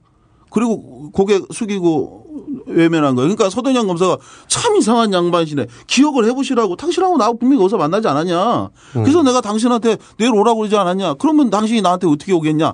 이렇게 계속 얘기해요. 당시에 담당 검사가 아니 내가 당신을 봤잖아 거기서 예. 우리 대화 나눴잖아 했는데 김용환 씨는 날 못 봤다. 당신 안 네. 만났다. 그렇게 주장했다는 거죠. 검사에 그런- 대한 불신이 너무 큰것 같습니다. 검사에 대한 불신이 크죠. 그런데 여기서 더 놀라운 사실이 있어요. 그날 이 사람이 거기서 현장에서 만났다고 하는 것을 입증하는 또 다른 목격자를 우리가 찾아냈습니다. 그러니까 검사 말고 검사의 주장을 뒷받침하는 어. 증인을 또 찾아냈어요. 그 사람이 누구냐? 누굽니까? 방금 제가 말씀드린 것처럼 이 사람 내일 나한테 들고 와라. 그 지시를 받은 사람을. 찾아낸 경찰. 거예요. 그렇죠. 그러니까 그 검사로부터 지시를 받은 경찰. 아, 그렇죠. 그 서도냥 검사가 아니다. 내가 틀림없이 이 사람 옆에 있는 포천경찰서 형사한테 이 사람 당신이 데리고 있다가 내일 아침에 나한테 들고 와라라고 시켰는데 그 기억 못하냐고 해서 우리가 그 사람을 또 찾아낸 그 경찰을 거예요. 지시를 내리. 그래서 찾아낸 사람이 포천경찰서의 김삼용이라고 하는 사람이에요. 이름을 인간 메모야. 어떻게 이걸 다그 기억하지? 사람을 찾았고 그 사람을 통해서 확인한 내용이 뭐냐? 맞다. 그날 목격자 김용환을 거기서 봤고 그 사람을 내가 들고 가서 수사과장실에서 직접 조사했다. 그리고 나서 다음 날 서동양 검사에게 데려갔다. 그러면 거짓말할 내용이 아니잖아요. 거짓말을 왜 하는지는 저도 모르겠는데 저희가 볼 때 이런 거예요. 본인이 한 역할이 없다는 걸 얘기하고 싶은 거예요.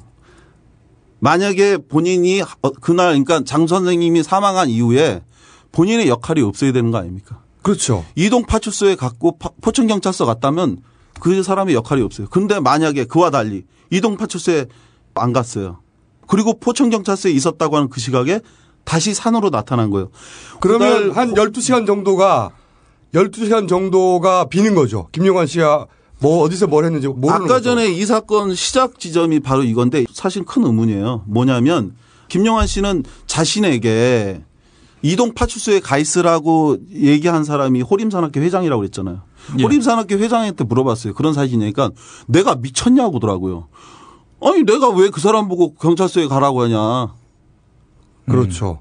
그냥 그래서 자기 그런 얘기한 적이 없고 오히려 이 사람 어디 갔나 하고 우리가 찾았다. 그렇죠. 그 그렇죠. 사람 어디 갔나 왜 소리 소문도 없이 사라졌다는 거예요. 음, 한 남자가 따라갔는데. 그 이후에 사라졌네요. 그러니까 결과적으로 다시 정리하면 우리 조사 결과에 따르면 장준하 선생을 높이고 그는 소리 없이 사라졌어요.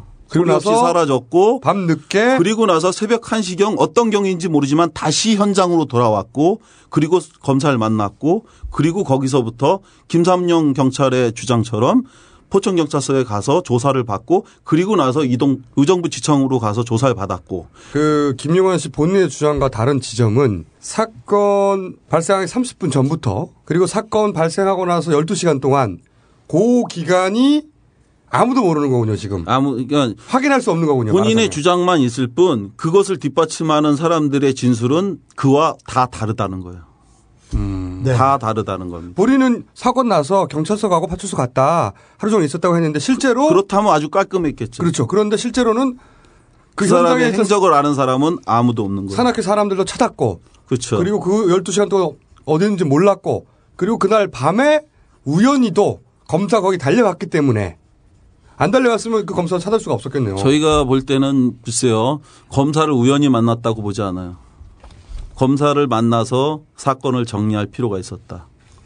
우리의 조사 결론, 당시의 조사 결론, 그리고 공식적으로 저희가 발표한 내용에서도 마찬가지인데 그 김용환 씨는 그날 어 적어도 전직 검사와 경찰의 일관된 공모가 아니고서 아니라면 그런 분, 분명히 사건 현장에 있었고 그리고 아까 말씀드린 그리고 것처럼 그 12시간 동안의 행적에 대해서는 만약에 전직 검사와 경찰의 말을 믿는다면 거짓말을 한 것이고요. 믿는다면이 아니라 그들이 거짓말할 이유가 없어요. 그렇긴 하죠. 그들이 그들이 서로 공모해서 거짓말할 이유가 없고 그리고 그 사람들이 김용환 씨를 몰아가려고 할 이유가 없는 거예요. 몰아서 얻는 이익이 없지 않습니까? 그럼요. 몰아서 갈 이유가 없고 그리고 또 그분들을 한 자리에 모아놓고 제가 조사한 것도 아니에요. 개별적으로 다 나눠서 조사했던 거고 그래서 본인이 알고 있는 조각을 퍼즐 게임 퍼즐을 맞추듯이 하나하나 맞춰서 나온 결론이 지금 제가 드리는 말씀인 겁니다. 또 하나가 뭐냐면 아까 말씀인 것처럼 김용환 씨는 본인이 석방되게 된 경위가 김희숙 여사가 이 사람 우리 사람이니까 어? 시- 믿을 수 의심하지 있으니 마라. 의심하지 마라. 그래서 나왔다고 하잖아요. 그렇죠. 그것도 거짓말이었습니다.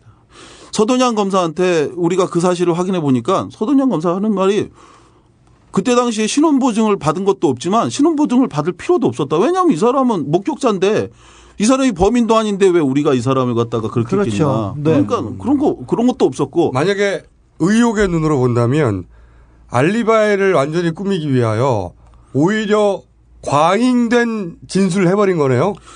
지금도 그것이 진실인 양 유족은 나를 믿는다느니 뭐 이런 얘기도 하고 그러면 음, 사모님한테 확인해 보셨습니까?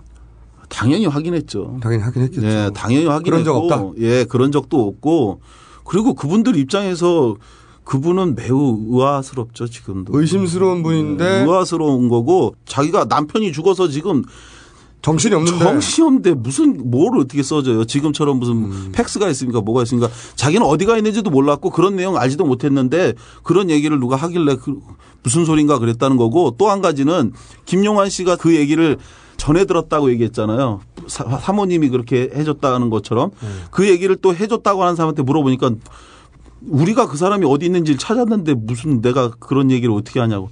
그러니까 다 전부 다 안 맞는 얘기죠. 왜 그렇게 일관되게 안 맞는지 정말 저희가 의아하지 않을 수 없어요. 일관되게 안 맞는. 일관되게 안 맞죠. 단 하나도 그분이 주장한 내용에 아 이건 맞고 저건 틀리다가 아니에요. 예를 들어서 어떤 분들은 이런 얘기합니다. 우리 주 기자님 혹시 얘기 들으셨겠는지 모르겠는데 호림 산악회에 있는 사람들도 수상하다 이런 얘기를 사람들이 많이 했어요. 그런 뭐 음모론도 생각해 볼수 그렇죠. 있죠. 그들이 네. 다뭐 또는 뭐한 뭐라고 명으로. 몇 그렇죠. 명은 네. 뭐잖아요. 네. 저희 조사 결과는 아닙니다. 음. 왜 아니냐면 그분들은 그때나 지금이나 일관되게 자신들이 한 행위와 행적을 분명하게 말을 해요. 그때나 지금이나 일관되게 그쵸. 하나도 그래- 안 틀리고. 그래서 시간이 지나서 그렇죠. 약간의 차이는 있지만 네. 그것이 지금같이 뭐 결정적으로 뭐가 크게 있거나 문제가 있거나 이런 게 없어요. 음. 유일하게 안 맞는 분이 한 분인 거예요. 유일하게 안 맞는 분이 유일한 목격자라고 하는 그렇죠. 바로 그분인 거예요. 그분만 유일하게 지금 안 맞아요. 그래서 저는 만약에 이 사건이 재수사된다 해도 호림산악회 있는 분들을 더 추가로 조사할 필요가 없다. 왜냐하면 그분들은 그때나 지금이나 일관되게 같은 얘기를 해요. 거의 현장 도착했고 밥 먹고 있었는데 갑자기 김용환이 달려와서 장 선생님이 추락해서 떨어졌다. 그래서 현장에 달려갔더니 장 선생님이 실제로 사망이 있더라. 그래가지고 그분을 내- 내렸고 그 후에 보니까 어디로 갔는지 김용환이 보이지 않았다. 거기까지 끝. 그거 그것까지예요. 그게. 자, 듣고 보니까 우리가 그래서- 언론을 통해서 접했던 혹은 자료를 통해서 접했던 것보다 훨씬 더 큰 진술의 차이가 있네요. 진술의 일관성이 제가 없네요. 여기서 분명히 말씀드리고 싶은 건 뭐냐면 저는 김용환 씨를 위해서라도 재조사가 돼야 되겠다. 이- 이분이 자기에게 몰려 있는 이 분명한 의혹을 이- 본인이 해명할 수 있는 기회를 주는 것을 위해서라도 반드시 조사가 필요하다. 이게 이제 저희들의 생각이에요. 그리고 또 한 가지 어, 또 한 가지 드릴 분명한 또 의혹이 있어요. 그분에게 확인해야 될 뭐냐면 유족이 네. 처음 이 사건의 의혹을 가졌던 출발 지점입니다. 아. 그게 뭐냐면 75년 8월 17일 오후 3시경 장준하 선생의 집에 괴전화가 한 통 와요. 네. 8월 17일이요? 사건이 일어난 바로 당일. 그날. 당일. 어, 그러니까 사망한 직후네요. 네. 그 사망 사건이 저희가 확인한 것으로는 그러니까 예를 들어 중정에선 2시 40분 경에 장 선생이 추락해서 사망했다라고 하는 중정 기록이 있어요. 네. 오후 3시경 김희숙 여사가 예, 진술에 의하면 장준하 선생의 집에 전화가 한 통의 전화가 왔고 그 전화를 장준하 선생의 막내 아들인 장호준 씨가 이제 받습니다. 네. 당시 그 사람 18살 고등학교 2학년이었고요. 네. 근데 누군지 알 수, 자신의 정체를 밝히지 않은 남자가 전화해서 장 선생님이 지금 포천 약사봉에서 다쳤으니까 서울에서 많은 사람들이 와야 데려갈 수 있다. 그냥 오라고 하면서 전화를 끊어요. 누가 일러주셨네요. 예. 다쳤으니까 사망이 아니라. 다쳤다고 그래서 이분을 모셔가야 되니까 많이 와야 된다라고 전화를 끊었어요. 근데 다쳤다고 하더라도 왜 많은 사람이 와야 된다고? 아니 그건 많은 왔어야 저는 된다. 저는 누가 어, 양심 있는 분이 알려준 거 아닌가? 그 저희가 가장 알고 싶었던 첫 번째 의혹이 그거였어요. 누가 전했느냐? 누구였는지, 그가 정말 누굴지, 그 사람이 이 사건의 키를 쥐고 있다라고 우리가 봤기 때문에 어, 그 사람을 확인하고자 했는데 그 사람과 관련해서 기록을 이제 중앙정보부로부터 그러니까 국정원으로부터 협조받은 문서를 다시 한번 읽다가 오, 누가 중앙정보부 문서에 그 계좌나를 한 사람이 놀랍게도 써 있었어요. 누굽니까? 김용환입니다. 오. 김용환 씨가 전화한 사람으로 써 있었어요. 오, 이거는 마치 영화 같은데요. 짜릿한데요. 소름이 좀 끼칩니다. 중앙정보부가 써 있는 그 문서를 보고 오히려 우리가 믿지 못할 만큼 너무 충격적이어서 제가 한동안 말을 못하고 그 글을 계속 그걸 읽었어요. 그게 뭐라고 써 있었냐면 그 중앙정보부에서 생산된 중요 상황 보고라고 써 있는 문서였어요. 8월 17일 밤 9시 작성된 문서인데 당일날 밤 9시에 그렇죠. 그러니까 당시 중앙정보부 요원들이 장준하 선생이 사망 현장에 여럿이 와 있었고 그 사람들에 의해서 작성된 문서가 중앙정보부에 그게 올라간 거예요. 본인이 유일한 목격자라면 내가 김용환인데 내가 목격자인데 선생님 떨어져 큰일 났어 빨리 와 이게 아니라 드라이하게 그렇죠. 누군지 그러니까 본인을 않고. 밝히지 않고 단, 다만 장 선생님이 여기서 다쳤으니 사람 서울에서 사람들이 많이 와야 데려가실 수 있으니까 어, 빨리 오셔라. 그리고 전화를 끊었다는 거고요. 그 문서에 나온 것처럼 두 번째는 이 문서가 그러면 실수로 잘못 알고 쓴 건 아닌가? 아니 그 중정이 뭐 실수를 잘못 알고 씁니까? 아니 우리로서는 당연히 지금 궁금하시다고 그랬죠. 믿기지가 않으니까. 김용환 씨는 당연히 부인했죠. 아니라고. 김용환 씨는 당연히 아니라고 부인할 거라고 예상을 했고 네. 이게 조작됐고 잘못됐다라고 주장을 했고 할 거라고 예상했죠. 중정 문서가 조작됐다고 그렇게 주장을 했어요. 그런 그런 우려가 있어서 우리가 확인하고 싶었던 게 먼저 그거였어요. 묻기 전에 이 기록이 진짜 제대로 정확한 문서인지를 알고 싶었던 거예요. 그래서 75년도 당시에 그 이 문서를 작성하는 업무를 담당했던 중정 요원을 중정 실무 책임자를 찾아서 조사를 했죠. 꼼꼼하게 하셨어 진짜. 네. 어, 진짜 꼼꼼하게 했어요. 그냥 대충 대충 조사해서 막 얘기하는 게 아니라 오케이 좋습니다. 다 했습니다. 그 그래서 문서를 그분을- 직접 작성한 사람 찾았어요. 그 문서를 작성하는 실무 책임자를 찾아서 이 문서에 써 있는 이름이 어떤 경위를 통해서 작성되는 거냐를 물어보니까 확인되지 않으면 기, 기술하지 않고 써 있다면 그건 그 사람이 맞다. 그렇게 해서 중정이었는데 당시에 중앙정보부 당시 관계자인 3명으로부터 복수 이상의 진술을 우리가 얻어서 확인한 거죠. 그리고 이걸 가지고 이제 김용환 씨에게 직접 물어봤죠. 했더니 김용환 씨는 뭐 본인 절대 전화한 적이 없다. 이건 뭐 중앙정보부의 조작이다. 그래서 제가 물어봤어요. 중앙정보부가 왜 조작을 해 이거를 진술인이 하지도 않은 행위를 왜 했다고 조작을 하- 한다고 생각하느냐. 그랬더니 그건 나도 모르겠대요. 그래서 저희가 사실 그런 얘기도 했어요. 그러면 중앙정보부를 고소하시라고. 중앙정보부를 상대로 왜 이런 거짓말을 했는지 한번 직접 한번 고소를 해보시라고. 그렇게까지 얘기했어요. 근데 결국 그가 부인했지만 사실이 이런 겁니다. 우리가 재판을 할 때 재판을 할 때 하나 거짓말을 한 게 들통나면 그 사람 진술은 다 어떻게 됩니까? 다 신뢰성이 무너지고 인정 안 돼요. 그런 개념으로 김용환 씨의 진술을 들으면 뭐 이거는 만약에 재판을 하는 성격이었다면 아마 아주 쉽게 갔을 거예요. 근데 의문사위원회가 이분을 상대로 굉장히 모질고 그리고 반인권적이고 뭐 그분의 인권을 침해했다고 하는데 오히려 우리만큼 정말 그분의 인권을 존중한 데가 없다고 봐요. 그런 그분의 진짜 터무니없고 앞뒤가 안 맞는 그런 말씀에 대해서 우리 그- 그래도 결국은 존중했고요. 그리고 그 남은 의혹에 대해서 우리가 판단할 수도 있었으나 우리가 규명불능으로 내린 거죠.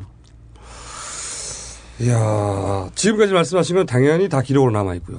당연히 제가 지금 말씀드린 내용은 다 그 조사 보고 결과로 나온 내용을 기- 가지고 말씀드립니다. 그럼에도 불구하고 당시에는 유고를 직접 개묘하여 검사할 수 없었기 때문에 결론 을 내릴 수 없다고 덮었지 않습니까? 네. 그 조사 기간이 예정돼 있었기 때문에 그 당시 이제 많은 분들이 그래요. 왜 진상규명 불능으로 결정됐냐고. 간단하게 정리하면 장 선생님 사건과 관련해서 우리가 아까 말씀드린 것처럼 여러 가지 실제 재판처럼 만약에 했다면 우리가 판단 내릴 수 있는 건 좀 더 분명할 텐데 의문사위원회는 그런 재판 기구가 아니기 때문에 그분의 부인이지만 그것을 존중했고 그런 상태에서 진술만 가지고 우리가 확정하기는 어려우니까 그래서 거기서 덮어졌군요. 케이스가 끝나버렸군요. 자, 여기까지가 확인하신 팩트를 가지고 확인된 것만 말씀하신 건데 그렇다면 조사관으로서 당시의 정황을 지금은 어떻게 해석하십니까? 어떤 일이 일어났다고 보시는 거예요? 그 제가 보는 것은 여하간 분명한 사실은 김용환 씨가 진, 어, 주장해왔던 그동안의 일련의 행적이나 내용은 어, 사실과 부합하지 않고 있다라는 거에 대한 확신한 판단은 있는 거고요. 그리고 이런 부분들이 왜 틀리고 왜 다른가에 대해서 재조사가 필요하다. 근데 지금 이 문제 더군다나 저희가 반드시 확인하고 싶어 했던 분묘 개장을 통한 장 선생님의 유- 두개골 확인. 가능해졌죠, 이제는 예. 드디어. 사람이 죽었습니다. 그리고 장 선생님의 부인과 그 어? 자식들에게 아버지와 남편이 어떻게 죽었는지 그 진실을 알려주는 것은 민주주의 인권국가로서는 당연한 원칙이거든요. 그래서 저는 이 사건에 대해서 이기 조사관으로서 이 조사하면서 이게 지금 보수단체나 이런 뭐 언론이나 또 뭐 당사자인 김용환 씨는 이미 모든 의혹이 해명됐고 다 확인됐다고 얘기하는데 사실 조사기간 만료로 인해서 문을 닫은 겁니다. 네. 다시 시작해야 되는 거죠. 의혹이 너무 많다는 것을 밝힌 그런 조사였습니다. 어, 듣고 보니까 의혹이 해소된 게 아니라 의혹만 남았네요. 의혹만 남았죠. 네. 국정원에서는 자료를 줬는데 그 중요한 전- 자료는 안 줬습니다. 그 전후에 당일을 전후한 주요 자료는 뺐고 기무사는 아예 안 줬고 그것이 밝혀졌을 때 파장에 대한 혹은 그걸로 인해서 피해를 입을 세력에 대한 배려가 아닌 다음에야 그 저희가 이제 이 조사 끝나가는 말미에 국가정보원에 우리 자료를 협조해줬던 담당자로부터 얘기를 들었어요. 무슨 얘기를 들었냐면 사실 우리가 기무사에 있는 사람들한테 그 비웃음을 받았다. 무슨 얘기냐면 야 정보기관이 그렇게 정보를 함부로 빼줘도 되냐? 우리는 단 한 장의 문서도 협조하지 않았다. 이렇게 자랑했다는 거예요. 자랑이다. 그런 얘기를 듣고 우리가 참 느꼈던 감정은 참 한데 기무사 진짜 자료 없냐? 자료 있습니다. 제가 직접 어, 그 확인한 내용이에요. 어, 사건이 발생한 날 임금 보안부대장이 에, 사건 현장에 방문했다고 하는 확신이 있었어요. 그래서 음. 이 사람을 상대로 현장에 가서 뭐 했냐고 제가 물어봤더니 장 선생 사건과 관련한 육하 원칙에 따른 문서를 작성해 갖고 텔레타이프로 보안사령관 당시 진종채 보안사령관한테 직접 보냈다는 겁니다. 그래서 바로 공문 발송했어요. 8월 17일 그 배고 보안부대장이 보안사령관에게 직보한 16절지 문서 한 장에 대한 자료 요청 해갖고 보냈어요. 이거는 빼도 박도 못할 거다. 분명하게 우리가 적시해갖고 했으니까 그리고 도- 답변 왔어요. 여섯 자 왔어요. 없음. 조난 자료 자료 없음. 그래서 우리가 기무사에 가갖고요. 항의 농성도 했어요. 우리가 직접 확인해 보겠다. 김대중 대통령 노무현 대통령 시절에도 대통령 직속 기관이었는데도 뚫지 못하는 장벽들이 존재하네요. 어떤 세력에 의해서. 그러니까 많은 분들이 그걸 의아하게 생각하시거든요. 소위 민주 저기 민주정부 10년이라고 뭐 얘기하면서 그때 당시에 했는데 이게 왜 안 되냐고 하잖아요. 그러니까 청와대 권력만 바뀌었던 거예요. 우리 사회를 움직이는 힘은요. 신문에 나와 있는 그들의 이름이 아닙니다. 신문에 나오지 않는 보이지 않는 세력이 사실은 우리 사회를 지배하고 있다. 요즘은 보여요. 요즘 다시 돌아왔어. 그분들이 다시 돌아와가지고 저는, 저는 이- 예를 들어 이런 거예요. 다시 권력을 잡으시려고 하는 것 그러니까요. 같아. 그분들이. 예, 예를 들어서 김대중 대통령이나 노무현 대통령도 구- 국가정보원의 문서 못 봤습니다. 그리고 국정원장조차도 그 문서 못 본대요. 마이크로필름 형태로 보존돼 있는 그거를 밝히고 규명하는 게 이 사건의 핵심이다. 알겠습니다. 네. 밝혀지도록 우리 모두가 힘을 써야 되겠네요. 그리고 또 한 가지 말씀드린 게 박근혜 대표 관련해서 한 가지만 더 말씀드릴게요. 박근혜 대표는 자기가 현명하게 하려면요. 이 사건을 본인이 안 하면 그럼 이 사건이 본인 당사자 문제가 돼요. 왜 이 문제를 본인이 그 당사자 문제로 끌고 가려고 하는지 모르겠어요. 이 사건은 과거 아버지 시대 때 일어난 일인데 그런데 그것을 밝히지도 않고 그냥 끌고 가면 그거는 이제 아버지 시대의 문제가 아니라 당사자인 바로 자신의 문제가 돼요. 진실을 규명하고 밝히는 것이 사실은 본인의 문제가 아니게 아니게 된다는 거죠. 가장 바람직하고 본인한테도 유리한 태도는 그것이 아무 문제가 없다고 생각한다면 어 이거를 검시하고 거기도 협조하고 그리고 오히려 그렇죠. 기무사와 국정원에게 그렇죠. 여당 후보의 이름으로 그 기록들을 다 줘라. 그래서 진실을 밝혀라. 아무 문제 없다고 이렇게 하면은 사실은 깔끔하죠. 본인이나 그렇게 할 리가 없죠. 아버지하고 상관없다고 관계 없다고 생각하지 않으니까 그렇죠. 그러니까 그 진실이 밝혀지는 걸 두려워하니까 그렇겠죠. 그렇죠. 어, 그렇게 생각할 수밖에 없죠. 누군가는 진실이 밝혀지는 것을 두려워하고 진실을 땅에 파 묻고 싶어합니다. 진실을 의문사시키고 싶어합니다. 그러니까 우리가 할 일은 한 가지네요. 관심을 계속 가지고 계속해서 진실을 요구하는 것. 그게 우리들이 할 일이네. 그렇죠. 기억하는 거죠. 네, 잊지 않고 기억하고 요구하는 거. 기억하면 승리합니다. 여기까지 하겠습니다. 감사합니다.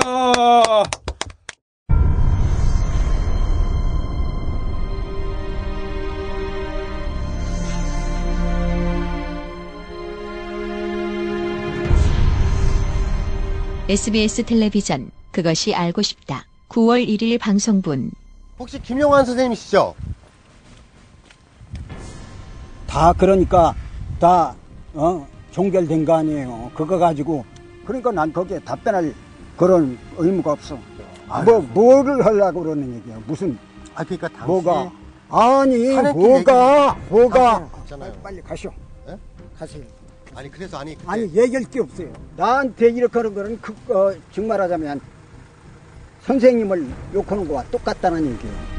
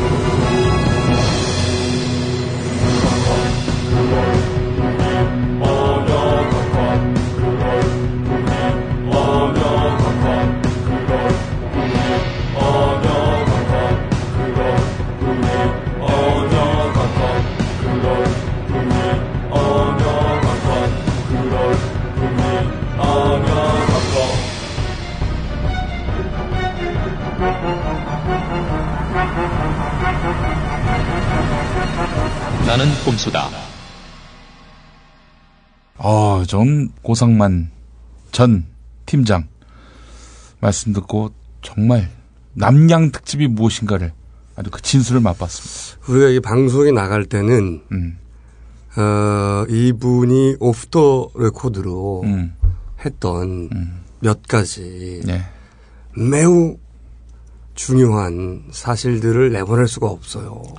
아, 하지만 우리는 그 얘기를 다 들었기 때문에 더 많이 소름이 쫙 끼치고 아, 이골에 대한 검증이 본격적으로 시작되면 네. 한번 더 어, 이야기를 다룰 기회가 있을 겁니다. 아, 박근혜 후보께서 진상조사위에서 이미 다 조사된 것 아니냐면서 회피하는 듯 했는데요. 조사가 안 됐어. 네, 조사가 안 됐지 않습니까?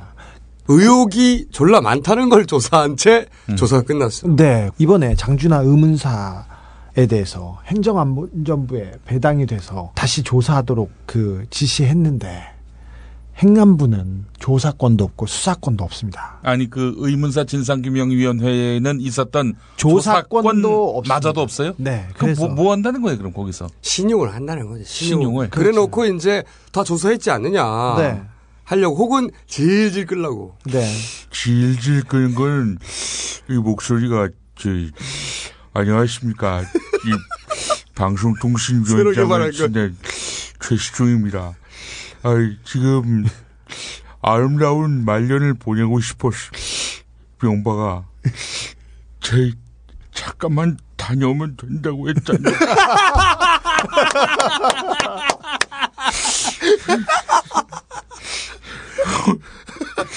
엄마. 씨발. 새로 개발하고 있어요. 새, 새로 개발한 최방통이었습니다. 아, 요즘 어, 이거 말고도 왜? 에이, 엄마, 씨발, 에이. 빨리 내보내서, 씨발. 아, 어쨌든 이 장준하 의문서 사건은 말이죠. 네. 어, 이게 우리 근현대사를 고스란히 드러내는 굉장히 상징적인 사건입니다. 그렇습니다. 생각해보면 이 독립군의 후손들은 지금도 고생을 하고 아직도 배가 고픕니다. 친일파의 후손들은 지금도 잘 살고 할아버지 감사합니다 하고 삽니다. 이 박정희 대 장준하 네. 어, 대결은 사실은 극명한 엇갈린 네. 뒤틀린 역사를 그대로 드러내는 정점에 있는 사건입니다. 우리나라 현대사를 그대로 말해줍니다. 친일파와 독립군의 후손. 한 사람은 광복군의 장교였고 네. 하나는 또 한 사람은 일본군의, 일본군의 장교였는데. 네. 그런데 일본군의 장교는 해방 후에 오히려 대통령이 되고 그리고 광복군의 장교는 의문사를 아니 일제 시대에 쫓기던 광복군은 다시 해방된 조국에서 다시 쫓김을 당합니다. 그리고 의문사를 당했다. 네, 아들은 자식들은 도망가야 되고요. 외국으로 도망가고 뿔뿔이 흩어져야 되고 그렇게 취업 기회는 완전히 박탈당하고 거기서 또 끝나는 게 아니고 그 일본군 장교의 후손이 또다시 대통령 후보가 네. 되고 그 광복군 후손은 여전히 또 아버지 의문사를 풀지 못하고 있어요. 그런 점에서 이번에 장준하 선생의 유골이 공개된 것은 참 운명적이다. 네. 37년이 지나서 하필이면 그 일본군 장교 후손이 대통령 후보가 된 시점에 그 광복군 후손이 진실을 밝힐 기회가 찾아왔다. 37년 만에 두개골을 보여서 6cm 구멍을 보여서 이 진실의 단초를 꺼내 놓으셨습니다.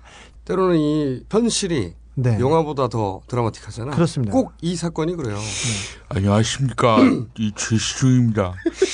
이 현실이 영화보다도 더 드라마틱할 때가 많은데 바로 제 인생을 두고 얘기하는 것이 아닌가. 에이 엄마 씨발. 자 언제 풀어줄 거야 이 씨발. 아이 씨발. 드골 있잖아. 프랑스의 드골. 네. 여기도 골입니다. 어, 임시 정부의 드골 장군이 결국 대통령이 됐어요. 네. 그렇지. 이게 정상이지, 이게. 네. 그래서 수만 명에 이르는 나치 부역자들 다 정리했습니다. 숙청했습니다. 특별히 친일했던 부역했던 언론인들은 다 숙청을 했는데 가장 친일 이 친일은 안 했겠지. 누가 이 프랑스에서 어? 친나치겠지. 가장 부역했던 조선일보, 통화일보가 아직도 이 사회를 쥐어 흔들고 있습니다. 독친일 세력은 독재 세력으로 변했고 군사 정권에서 빌붙어서 아직도 이 사회를 쥐고 흔들고 있습니다. 그러니까 친일을 했다가 박정희 같은 경우는 남로당 남로당도 갔단 말이야. 그러니까 친일도 했다가 남로당도 갔다가 친공산주의 친리도 하고 우리나라 우익의 뿌리는 친일파거든. 음. 그래서 저는 이 박근혜 후보가 우리 우파의 대통령 후보가 된 게 어떤 의미에서는 한편으로 다행이다 이런 생각이 드는 것이 이 장준하 선생의 의문사 사건을 되짚어 봄으로 해서 그러므로 해서 우리 역사를 또 되짚어 볼 찬스가 왔다. 아 정체가 그거였구나. 네. 우리가 이 사건을 교훈 삼아야 됩니다. 과거를 회피해서는 안 되고요. 진실을 외면해서는 더더욱 안 됩니다.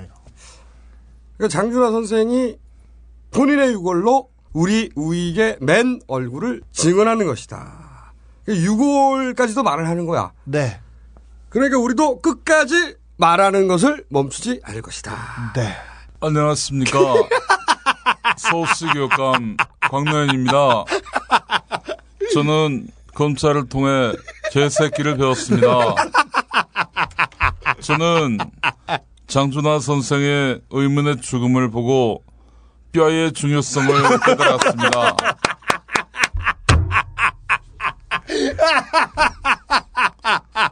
다시 역사를 후퇴시키려는 사람들 부디 족가세요. 마지막으로 제가 또 성대모사를 해보겠습니다. 지난주보다는 많은 발전이 있었을 겁니다. 쫄지 마. 끝.